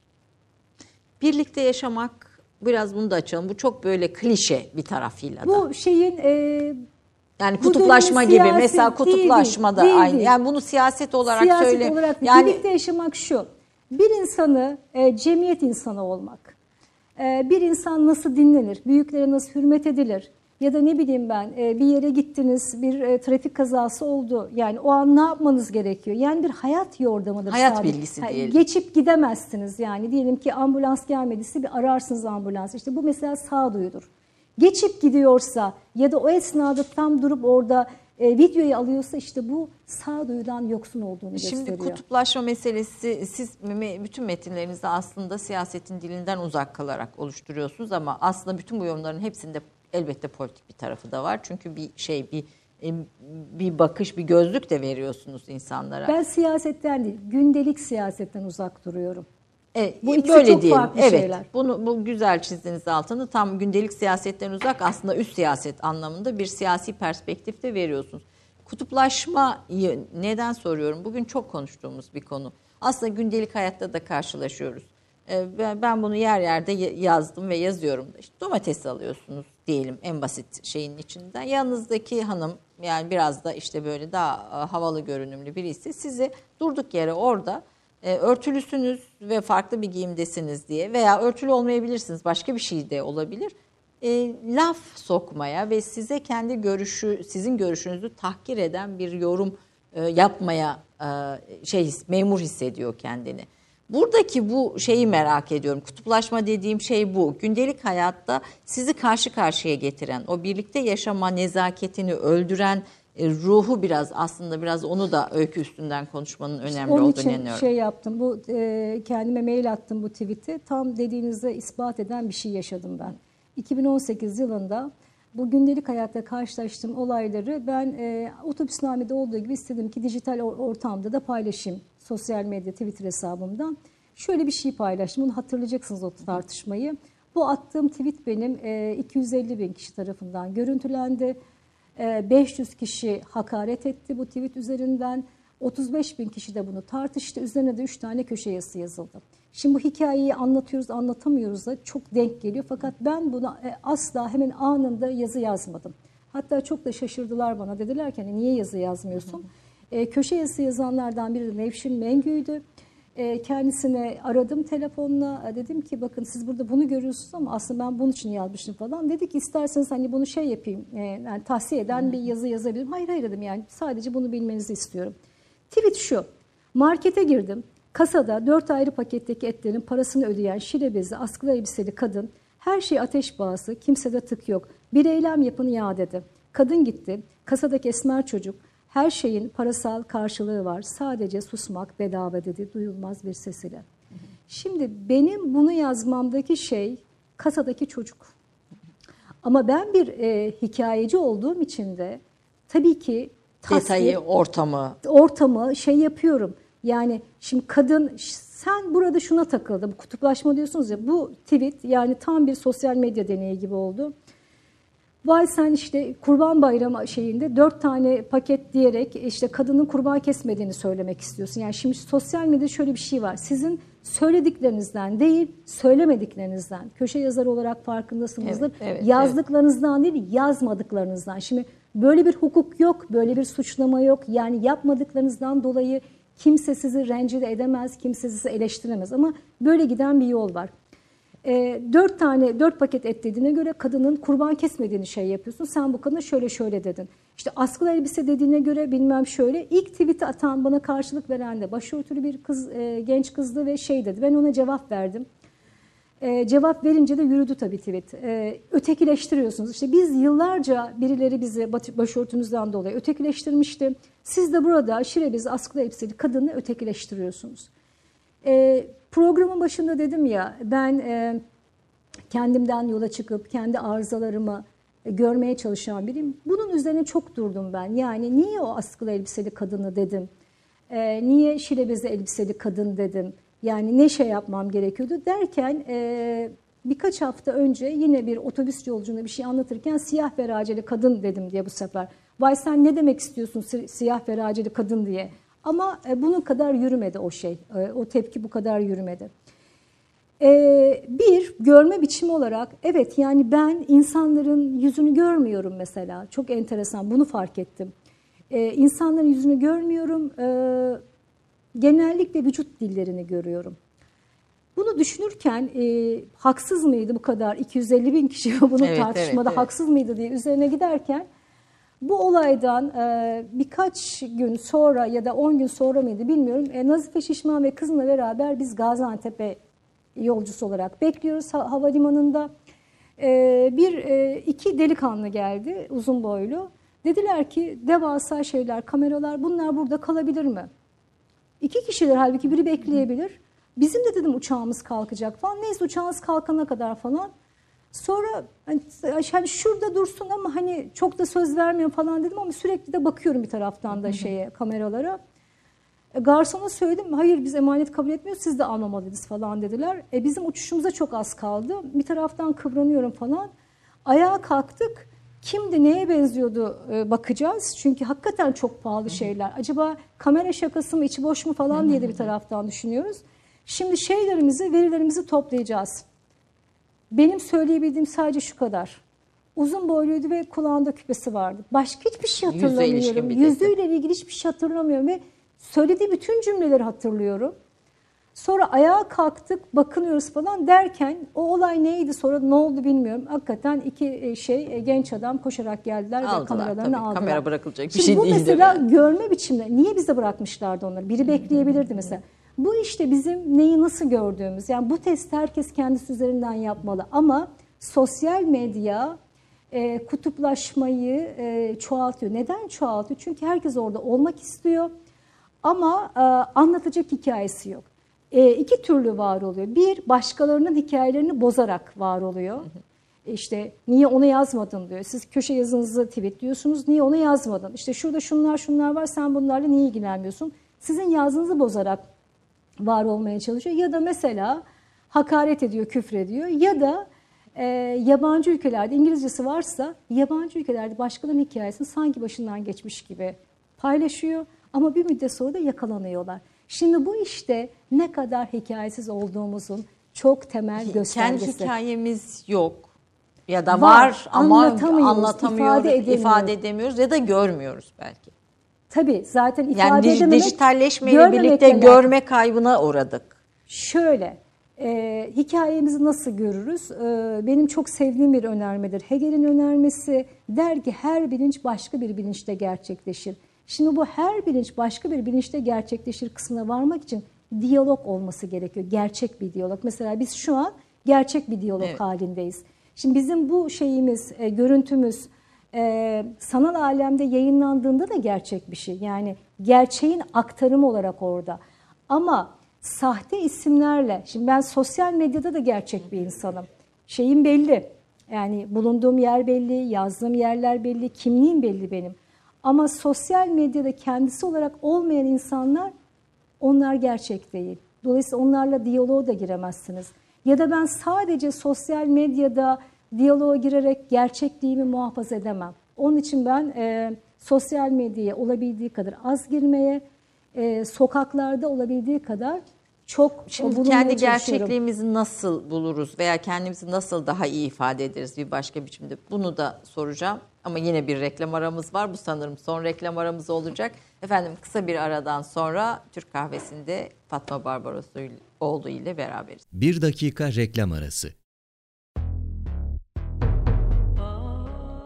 Romandan şiire, tarihten düşünceye, klasik metinlerden özel edisyon çalışmalara kadar geniş bir yelpaze ve yüksek bir frekanstan yayın yapmayı hedefleyen Ketebe, şimdiden Türk kültür hayatında kalıcı ve önemli bir yer edindi. Edebiyatımızın seçkin eserlerine, genç kalemlere, tarihimizin engin zenginliğine, dünya edebiyatının hem güncel hem de klasik metinlerine, düşünce dünyamızın, maneviyat tarihimizin köşe taşlarına ve gün yüzüne çıkmamış değerlerine ev sahipliği yapmak, Ketebe'nin yayın politikasının omurgasını oluşturuyor. Dünya standartlarında bir yayıncılık anlayışı ve deneyimli kadrosuyla yola çıkan Ketebe yayınları, kitaba, kağıda ve söze hürmet eden bir medeniyetin parçası olarak her şeye geçer, yazı kalır diyor.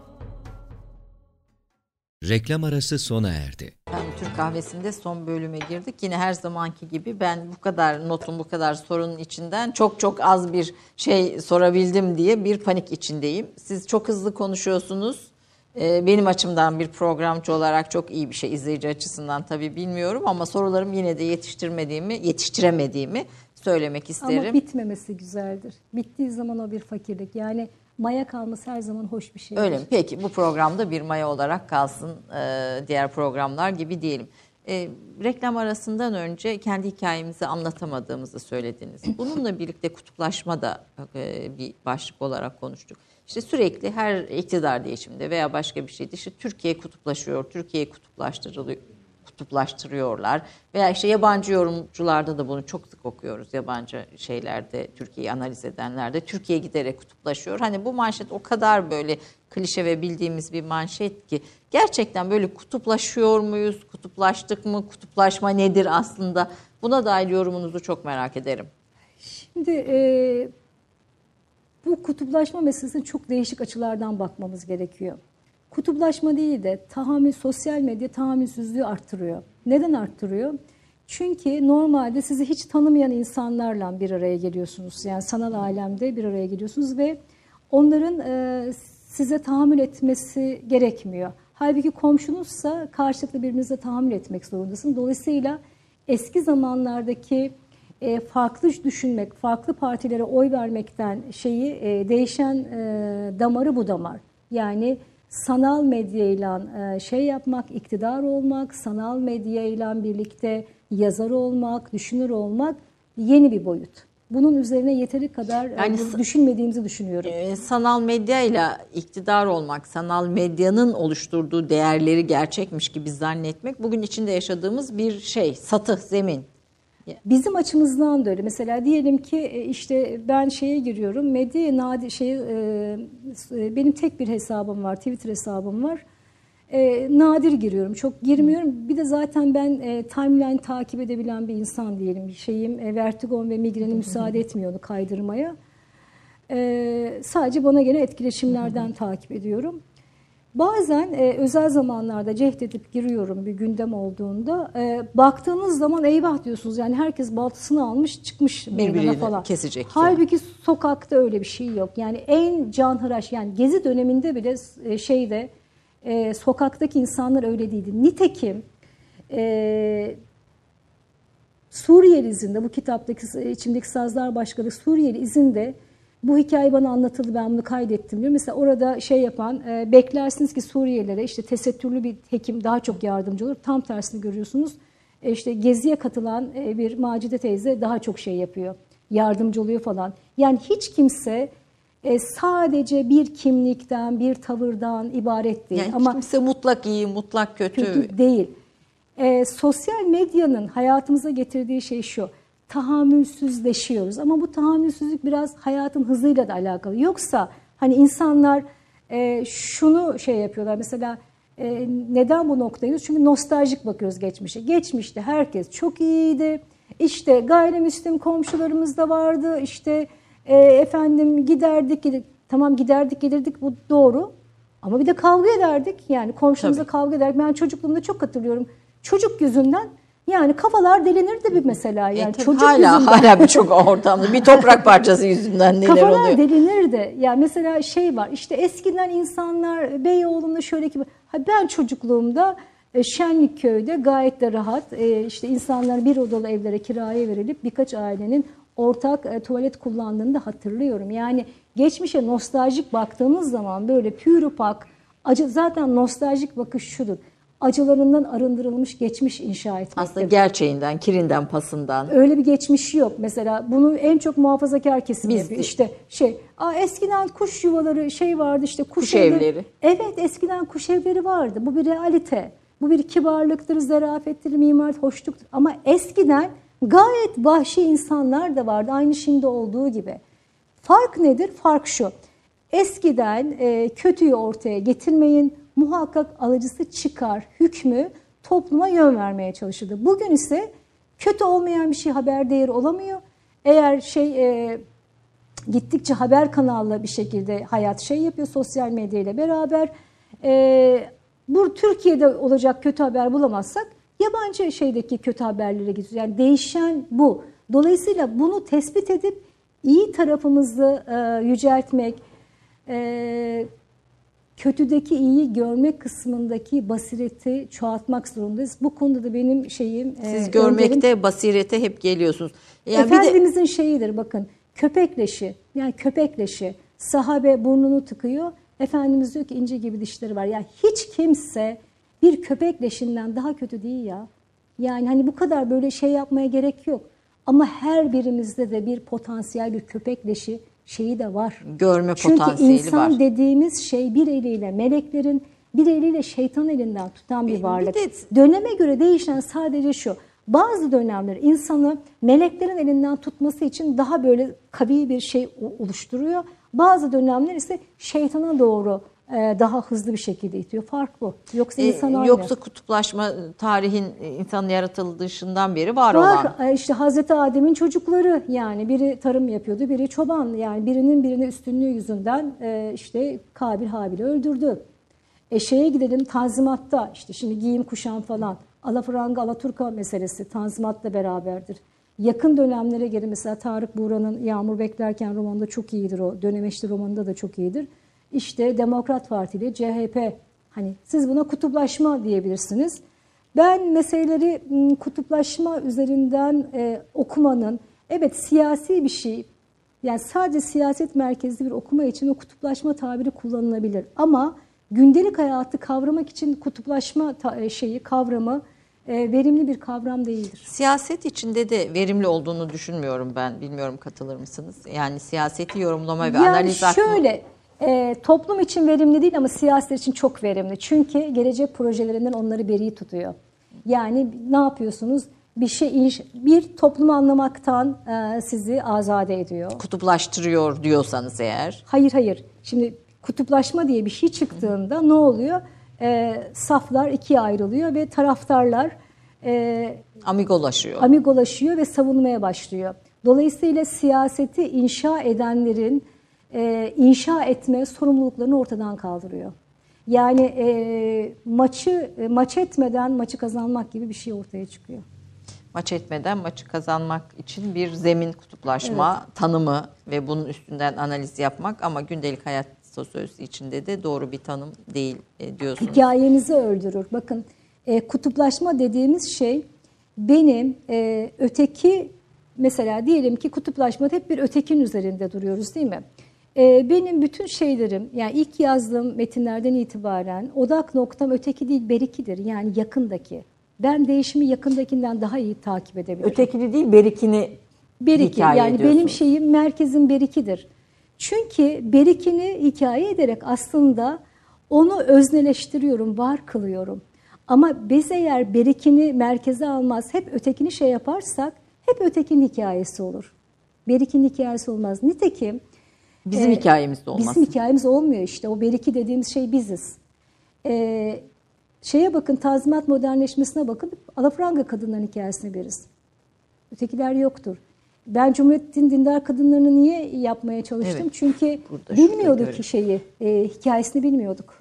Cumhuriyet'in dindar kadınları çok da önemli bir kayıt ilk dönem. E, kaç hikaye, e, kaç e, kadın var bayağı Bana bir. rakamları sormayacaksınız. Peki. Orada bir muhiti şey yaptım. Evet. Çünkü şöyle eleştiriler geldi bu kitapla ilgili. Yani Şöyle. dindar kadınlar sadece bu kadınlar değildi eleştirisi geldi. İşte sadece İstanbul muydu? Halbuki ben orada bir muhiti merkeze aldım. Muhit de e, Gülsen Ataseven, Meliha Yalçıntaş, e, Fatma Çalıkavak şeyinden e, Hanımlar İlim Kültür Derneği ve dolayısıyla Şadırvan dergisinin etrafındaki bir muhittir. Ve biz bu kadınların hikayesini bu eserle birlikte e, Halbuki hepsini tanıyordunuz. Ya hepsi tanıyorduk, hepsi hayatımızın içindeydi ama kimse de kalkıp bunların hikayesini aktarmak. Çünkü berikiydi o, öteki değildi. Öteki daha çok merak ettiğimiz bir şey. Belki bilmediğimiz şeye mi belki daha ilgi gösteriyoruz. Bildiğimizi korkuyoruz. Yani şey e, niye ötekinin hikayesinin peşinden daha çok gidiyoruz? Çünkü ötekindeki hasarlar bize zevk veriyor. E, bize yargılama hakkı tanıyor. Halbuki Berik'in hikayesine yaklaştığımız zaman oradaki zaaflarla karşılaşmaktan E, korkuyoruz. nitekim Rüzgar Avı e, programdan önce de konuştuk. Rüzgar Avı aslında e, Berik'in hikayesi. Berikinin hikayesidir ve orada ben de okuduğumda yani bu- sevmedim. Yani çünkü Berik'in hikayesini duymaktan galiba çok da hoşlanmıyoruz. Ama bunu yapmamız lazım. Hem e, hakikati gerçeği belki ortaya koymak için diyorsunuz değil mi? Evet.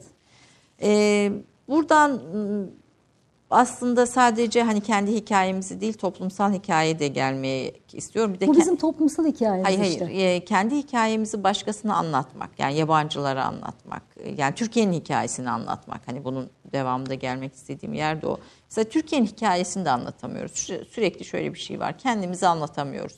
Hani niye hikayeleşti anlatamıyoruzun aslında cevabını biraz e, dinlemek isterim. Şöyle bir şey var. Ee, mesela e, anlatılan hikayeyi de sevmiyoruz. Şimdi hiç eğer hayatınızda hiç hikaye anlatmaya cehdetmezseniz hiçbir hikayeyi sevemezsiniz, sevdiremeyiz size.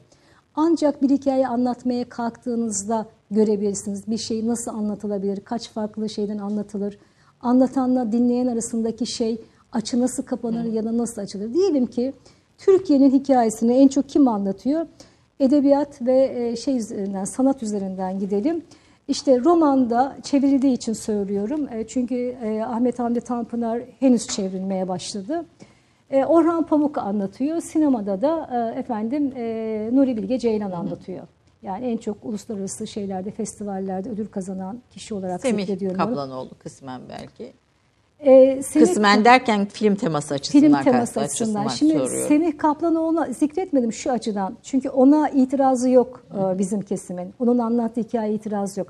Orhan Pamuk'un ve Nuri Bilge Ceylan'ın anlattığına itirazı olduğu için özellikle onları zikrettim. Şimdi itirazımız e, eleştirel düzeyde olduğu zaman yani şikayet diye bakın. Şikayetten eleştirinin hiçbir geçişkenliği yoktur. Eleştiride katmanlaştırırsınız bir şeyi. Diyelim ki mesela Nuri Bilge Ceylan sineması için niye hep kötüyü anlatıyor diyebiliriz. Yani mesela benim minimal sinema evet hoş bir sinema. E, Nuri Bilge Ceylan sineması. E, ben her zaman da sinema salonunda izlemişimdir. Her zaman da üç kişi izlemişimdir. İlk filmlerinden bu yana. Ama hiçbir zaman mesela bir İran sinemasına e, özenirim ben. Yani niye Türkiye'de İran sineması gibi minimal bir hikaye anlatır? Mesela e, Mecit Mecidi çok minimal bir hikaye anlatır ve çok iyi bir şekilde anlatır. Ben onu şuna bağladım son zamanlarda. Yanılıyorumdur muhakkak ama buna bağlamak bana iyi geldiği için. Çünkü İran toplumu Türkiye toplumuna göre daha e, Hikayeyle dibe vurduğu için hikayeyle iç içe ama daha dibe vurduğu için ümit var metinler ortaya koymak zorundalar sinema metni olarak. Dolayısıyla şeyi daraltarak e, mutlak iyiliğe, küçük insanın iyi e, hikayesine odaklanıyor.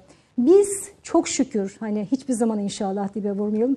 Biz dibe vurmadığımız için e, daha böyle e, kötü üzerinden gidebiliyoruz. Yani kötüyü anlatmak bize daha Biz bir artistik de daha büyük gelebiliyor. hikayeyi konuşmayı seviyoruz. Şey daha ciddiyet içeren, daha büyük Ama şey kavramsallaştırmaları. Nuri Bilge Ceylan sineması için O büyük değil, hikayeyi diyemeyiz, konuşuyor diyemeyiz, diyemeyiz. evet. Mesela Orhan Pamuk için de. Orhan Pamuk her zaman e, temelde büyük hikayeyle e, bireyin hikayesini paralel şey yaptı. Yani mesela diyelim ki e, en iyi romanıdır bence. Evet yani sosyoloji bölümlerinde ders kitabı olarak okutulmalı.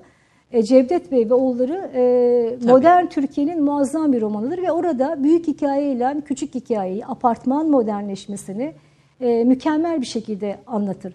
Ama mesela biz bunun üzerine konuşmak yerine e, diyelim ki ben isterdim ki mesela e, Orhan Pamuk'un e, Cevdet Bey ve oğullarıyla Tahsin Yücel'in gökdelenini tartışabilelim. Ama işte o politik şey Tahsin Yücel'in kendisine zarar vermişti. Neden? Çünkü çok yanlış bir gündelik hayatı soktu şey Tahsin Yücel gökdelene. Ve çok e, konuşulabilecek, tartışılabilecekken bir distopya olarak lüzumsuz bir şekilde devrin başbakanını e, karikatürize etmeye çalıştığı için ve bunu yaparken de cesur davranmayıp işte olay 2023'te geçiyor falan dediği için de aslında kendi romanını sıfırladı. Ben yine de romanın o kısmını parantez içine alarak pek çok gence Gökdelen'i tavsiye ettim. Ee, edebiyattaki görmek için e, sanattaki görmeyi içselleştirmemiz gerekiyor. Yani sanatı şey yapmadan, e, sanatın metnini görmeden, onunla sahici bir iletişim kurmadan e, görmeyi yenileyemeyiz. Sahici iletişimin altını çiziyorum. Çünkü mesela diyelim ki Orhan Pamuk'un bir romanı çıkar, okumayan insanlar ölümüne yorum yazarlar. Yazma. Yani ilgilenmeyebilirsin. Bırak da onu okuyanlar konuşsun. Tabii bu işi ehline verme kısmında ayrı bir tabii bir şey. Ee, bunlar sanki biraz da eskide kalmış gibi konuşuluyor. Bu arada siz kendinizi gelenekçi bir yazar olarak tanımlar mısınız? Mesela başörtülü ve tesettürlü bir yazar, bir kadın yazar olarak tanımlanmaya hep itiraz ettiniz. Evet, Ee, kadın yazar. Ben yazar kadınım diyorum. Evet. Ee, tanımlanmaya hep itiraz ettiniz. Ee, Evet yani henüz kabul etmedi ama şuna da itiraz ettim. Yani ben e, Türkiye'nin yazarıyım. Yani Türkiye'nin yazarı olarak Berikini yazıyorum. Yani dolayısıyla e, milliyetçi muhafazakar kesimin yazarı olarak yazmıyorum. Şimdi bu kısa vadede e, katkı gibi gözükür ama uzun vadede aslında bu tam tersine zarar verici bir şeydir. Niçin benim yazdıklarım Halide Edip'inkiler gibi kabul görmesin? Ben de Halide Edip'ten başka türlü inşa etmiyorum ki metinlerimi. Yani benim başörtülü olmam e, bir propaganda yapmıyorum ben metinlerimde. Tanık olduğum, iyi bildiğim şeyleri yazıyorum. Niye diyelim ki Türkiye'nin kanonu yani bu kadının da bildiği, tuttuğu bir yer vardır, tanık olduğu bir yer vardır. Biz de bunun tanıklığından istifade edelim niye diyemiyor? Sorun bence burada. Ha bunu dememek için işte diyelim ki e, hani bizim kesimdeki insanlar bile işte gelenekçi. Bana gelenekçi diyenler şimdi kendileri son derece gelenekçi davranıyor. Tabii gençlerden ben de böyle. etiketlenmeye karşıyım. Bakın bir insanı sınırlamak, e, olmasını, akmasını engellemektir. Ama geleneğe itirazım mı var? Hayır. Geleneği olmadan hiçbir şey olamaz. Yani sanatlarda da böyledir, düşüncede de böyledir. Evet her zaman olabildiği kadar geçmişe giderek onun tecrübesinden istifade etmek isterim. Ben hüdayi nabit bir ot olmak istemem. Bir çınarın şeyinde bir yaprak olmak isterim. Evet. Bu, bu kısım. Tabii bu o, e, muhafazakar kesimin içinde de özellikle genç e, nesilden sıkça duyduğumuz işte kadın meselesine bakıştan tutun da ki siz aslında kadın meselesine bakışta da birçok konuda öncü e, e, fikirler ortaya koyan, öncü metinler ortaya koyan birisiniz. Bu ya canım onlar Estağfurullah. Öncü kelimesi çok iddialı. Ben onu sahiplenmek istemem. Ee, ben yaralandığım yerden yazdım diyeyim. yaralandığınız yerden yazdınız ve aslında antropolojik kayıtlar da aynı şekilde oldu. Tekrar mesela geçmişe bakarken Şov ve Mahrem'de e, gördüm. Tabi bu eski baskısı siz yeni baskısı daha başka. Kapağı da güzeldir ve o dönem içinde kapağı da. Ye- yeni baskısı, Yeni baskısı da burada, burada. Şov ve Mahrem'in iki şeyde iki kap, e, farklı yayın evi evet. e, farklı yayın evi, farklı iki tane şey kapak. E, bakarken tekrar gördüm. Aslında tabii döneme tanıklıklarınız bir antropolojik kayıt da ortaya koymuş. Yani aslında bu gözlemler geçmişte uzun gelecekte uzun vadede bugüne dair ve bizim de unuttuğumuz, bugün de unuttuğumuz mesela bir dikkatimi çekti ve sanırım 2002 e, 2003 ilk başbakan e, Evet. e, şimdiki Cumhurbaşkanımız Tayyip Erdoğan Hürriyet'in onunla ilgili bir haberleştirmesi üzerinden bir görüntüyü hiç yorumunuz yok. Sadece analiz ediyorsunuz. Bir Cumhuriyet resepsiyonunda işte frak giydirilmiş. Milliyet gazetesi. Milliyet Gazetesi animas şeyle illüstrasyonla frak giydirilmiş. Elinde e, meyve suyu bardağı mı olacak, içki kadehi mi olacak tartışması. E, bunun üzerinden bir bir resmi ortaya koyuyorsunuz ve baktım dedim ki biz de bu günleri unutmuşuz ve ben o yazınızı tekrar okuyunca, o tanıklığınızı, o resim üzerinden analizinizi, o kaydınızı okuyunca e, unuttuğumuz birçok şeyi hatırlatıyorsunuz. Bülent Arınç'ın, eşi Münevver Arınç'ın bir e, resepsiyon, 23 Nisan resepsiyon. 23 Nisan resepsiyonundaki el sıkıp sıkmama tartışmaları. Yani o günden bugüne bir kayıt ve zihniyetin nasıl değiştiğine dair de bir e, kayıt ortaya koyuyorsunuz. E, bunun da önemli olduğunu. Mesela şunu şey yaptım ben e, burada özellikle e, Beyaz Türklerin Kalesi Papermon'da ilk türbanlı bakan Ali Babacan'ın işi oldu diye. E, 2004 Habertürk'ün şeyidir yani aşama aşama şey yapıyor. Aslında bu e, ben bütün bu haberleri nezakete aykırılık üzerinden okudum. Yani bu nezakete, adab-ı muaşerete aykırı bir şey. Mesela Recep Bey'i bir öptüm diye bir haber var yine aynı şekilde E, evet, bir, evet. bir Mesela bunlar adab-ı muaşerete aykırı şeylerdir. Siyasi tavırlar değil. Yani Türkiye'de kabalıkla e, muhalif olma şeyi damarı birbirine karıştırılıyor. Son derece zarif, kibar, rasyonel bir şekilde muhalefete kimsenin itirazı olmaz ama muhalefet etmek için, bu anlamda muhalefet edebilmek için bir birikiminiz olması lazım ve muhalefetinizi kavramlar ve düşünceler eşliğinde yapmanız lazım. Bunu yapamadığı için herkes küfrü muhalefet diye ortaya koyuyor ve bunu biz evet kutuplaşma olarak algılıyoruz. yani o işte bir bir tesettürlü bir kadını öpmek veya işte Recep Bey öptüm gibi İşte manşetler mesela bakın onlar açıldı biz biz kapandık. kapandık. Mesela bu da marka cemaati mekan mekan kardeşliği yine sizin o Bakın dönemde. 29 Ekim resepsiyonu şey pelerin giydiriliyor Recep Tayyip Erdoğan. O, evet ben de onu arıyorum. O resmi arıyorum. Evet, Ee, bu- bu resim. Bu, bu resimde. Ee, şöyle gö- ben buradan göstereyim. Ve burada bir şey bir bir, bir kayıt tutuyorsunuz. Yani bir o dönemin kültürel kodlarını ve nasıl baktıklarını e, ve nasıl zihniyet olarak nasıl bir zihniyeti taşıdıklarını kaydını. Bu zihniyetin değiştiğini düşünüyor musunuz? Şöyle şimdi buna baktığımız zaman bugün geldiğimiz noktada aslında çok da kötü bir yol almadığımızı düşünüyorum ben. Daha ümit var. Mesela Bu alaycı dil e, değişti. değişti. E, şöyle örnek vereyim. E, ilk defa e, TRT'de başörtülü bir kadın çıktı diye İbrahim Kalın'ın şu an e, Cumhurbaşkanlığı sözcümüz Profesör Doktor İbrahim Kalın'ın modere ettiği bir açık oturuma katıldım ben. Programda Nazlı Ilıcak, e, Tülin Bumin, ben ve e, Kemalist Derneği'nin başkanı bir hanım vardı. Fatma Hanım'dı yanlış hatırlamıyorsun ama yanlış hatırlıyor olabilirim ismini. E, biz bu programa katıldığımızda e, şey arkasında kuliste konuşurken program öncesi Tülin Bumin çok severim ben kendisini. Tülin Ben de Bumin sevdiğim son efendim. derece e, göz hizasından iletişim kuran bir insandır. E, Bir bu- felsefe profesörü yani e, felsefecidir de. Dedi ki orada e, şeyde e, Galatasaray'da o zaman Galatasaray'da akademisyendi. Gençler arasında da hiç dedi fark yok dedi. Aslında hani kıyafetleri de birbirine yaklaştı dedi. Şimdi onun kıyafetleri birbirine yaklaştı. Birisi çok olumsuz görebilir. Onun kastettiği e, tesettüre uygun ama dönemin şartlarıyla giyinebilirsiniz. Yani bir genç kız gibi giyinebilirsiniz. Bizim zamanımızda gençler biz genç kız gibi giyinemiyorduk. Öyle kodlar yoktu. Dolayısıyla şu anki geldiğimiz noktada aslında sosyal medya bizi her ne kadar kutuplaşmaya çok e, içine düşmüş gibi gösterse de bence eskisi kadar sokaklarda şey yapmıyoruz. Yani insanlar başörtülü olduğu, baş açık olduğu için şey yapmıyor. Kaba oldukları için tartışıyorlar. Çok doğru bir tanımda bulunuyorsunuz. Büyük de bir yol aldık. Ultramodern türbanlı kızlar, muhafazakar erkekler ve birçok süreç. Şov ve mahremi özellikle öneriyorum. Ben tekrar baktığımda bir hafızamı tazeledi açıkçası e, bu şey program vesilesiyle. E, özellikle gençlere de e, bu, bu diğer kitaplarınızla birlikte bunu okumayı ve nereden nereye geldik işte o kaba dil kaldı evet ama diğer taraftan toplumdaki zihniyetteki değişimi, normalleşmeyi e, ve ne kadar büyük yol kat ettiğimizi birbirimize tahammülsüzüz ama diğer taraftan da ne kadar tahammül eder, birlikte yaşamaya ne kadar açık hale geldiğimize ilişkin bir kayıttır e, diye Şimdi düşünüyorum. Biz üretemediğimiz için bakın şey e, siyaset üretemediği için e, gergin bir dil kullanıyor. Yani esprili dil kullanmıyor. Yani proje anlatamıyor. Neden? Bu dünyanın geldiği noktayla da alakalı. Yani bu sadece Türkiye'ye has bir şey değil. Hakikaten yüz adım ilerisini göremeyeceğimiz bir zaman içindeyiz şu an. E, şeye baktığımız zaman, e, medyaya baktığımız zaman e, bizim yaşımız, bizim kuşağımız gençlerden istifade edemiyor. Onların dilini kullanamıyor. Mesela bir YouTuber'ın tecrübesini e, şeyde yarım kaldı biraz önce.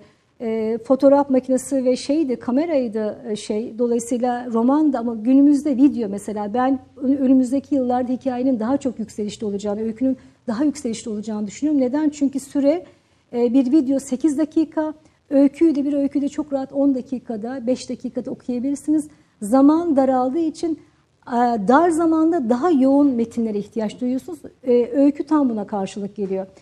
Daraldık. Neden? Mesela şeyi hatırlayalım. E, 90'lı yıllarda bu diyalogların inşa edildiği dönem e, Ali Kırca, Mehmet Ali Birant 32. günü düşünelim. Onlar o dönemin gençlerinden işte e, şeyin e, Cüneyt Özdemirler'in kuşağından çok gençleri onlar yani bir 25 yaş kuşağını istifa e, de ettiler. Onların e, tecrübelerini aktardılar ve onların e, görgülerini dahil ettiler şeylerine, inşa ettikleri programlara.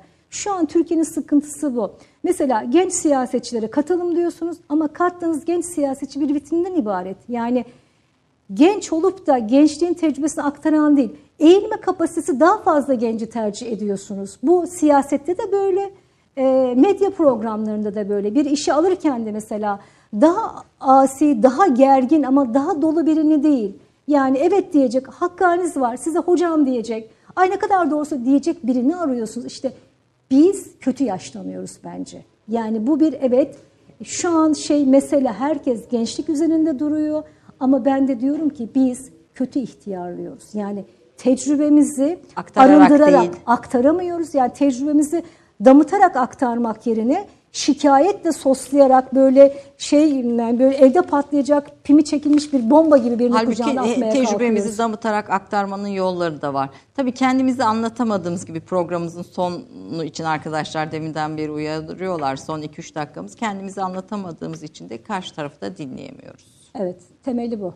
Ya da tersi de doğru. Karşı tarafı dinleyemediğimiz için de kendimizi anlatamıyoruz. Çünkü şey, e, diyalog böyle bir şeydir. Dinleriz, e, dinlediklerimizden hafızamızda bir şey oluşur, e, hikaye oluşur.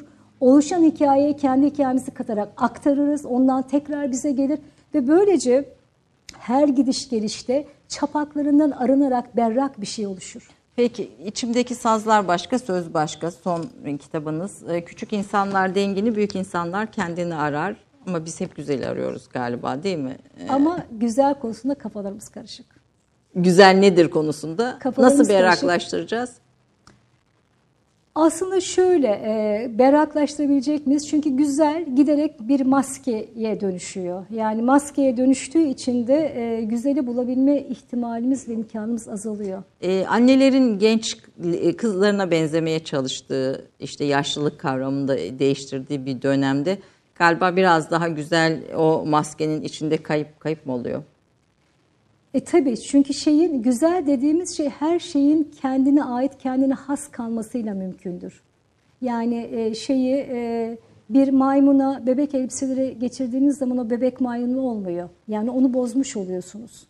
Ya da yaşlı bir insana ay ben renklerden çok hoşlanırım diye e, genç olmaya zorladığınız zaman onun hikayesini bozuma uğratıyorsunuz aslında. İçimde Giyinmek dediğimiz şey de bizim bir hikaye anlatma biçimimizdir. Ve evet giyimimizden zaten başlayarak bütün o şeydeki süreci, 90'lardaki süreci giyimim üzerine hikayemi anlatamamak olarak da okumak mümkün. Ee, hikayemizi anlatmaya bir, öteki dediğimiz engel oluyor. Ee, erkekler denetlemek için engel oluyor. Ama insanlar bıraksa ki kendi hikayesini giyimi üzerinden, davranışları üzerinden kendisi anlatsa, kendisini aynada gö- gördüğü için tahsih edebilecek, Düzeltebilecek, gelişebilecek. gelişe- Ama bir başkasının gördüğünü düzeltemezsiniz. Evet. Ve olan tam da bu. Kendimizi gördüğümüz anda düzeltebiliriz. Ee, ama hikayede okuyun. Hikayenizi anlatmayı öğrenin. Bunun içinde hikaye okuyun. İçindeki sazlar başka, söz başkadaki hikayelerin her biri dijital e, dünyayı da kapsayacak şekilde aslında kendimizden de bir parçayı içeriyor. Son şey okuması için ne öneriyorsunuz? Tatil başladı. Ee, özellikle de çocuklarımız var okuma zevkini aşılamak için. Ama bir dakikada. Bir dakikada. Ee, bir kere ben e, toplu okuma grupları e, olmasını çok tavsiye ediyorum. Ee, anneler çocuklarını bir araya getirip annelerden birisi okuyabilir, bir e, klasik bir öyküyü okuyabilir. İlle çocuk edebiyatı diye çok küçük olması gerekmiyor.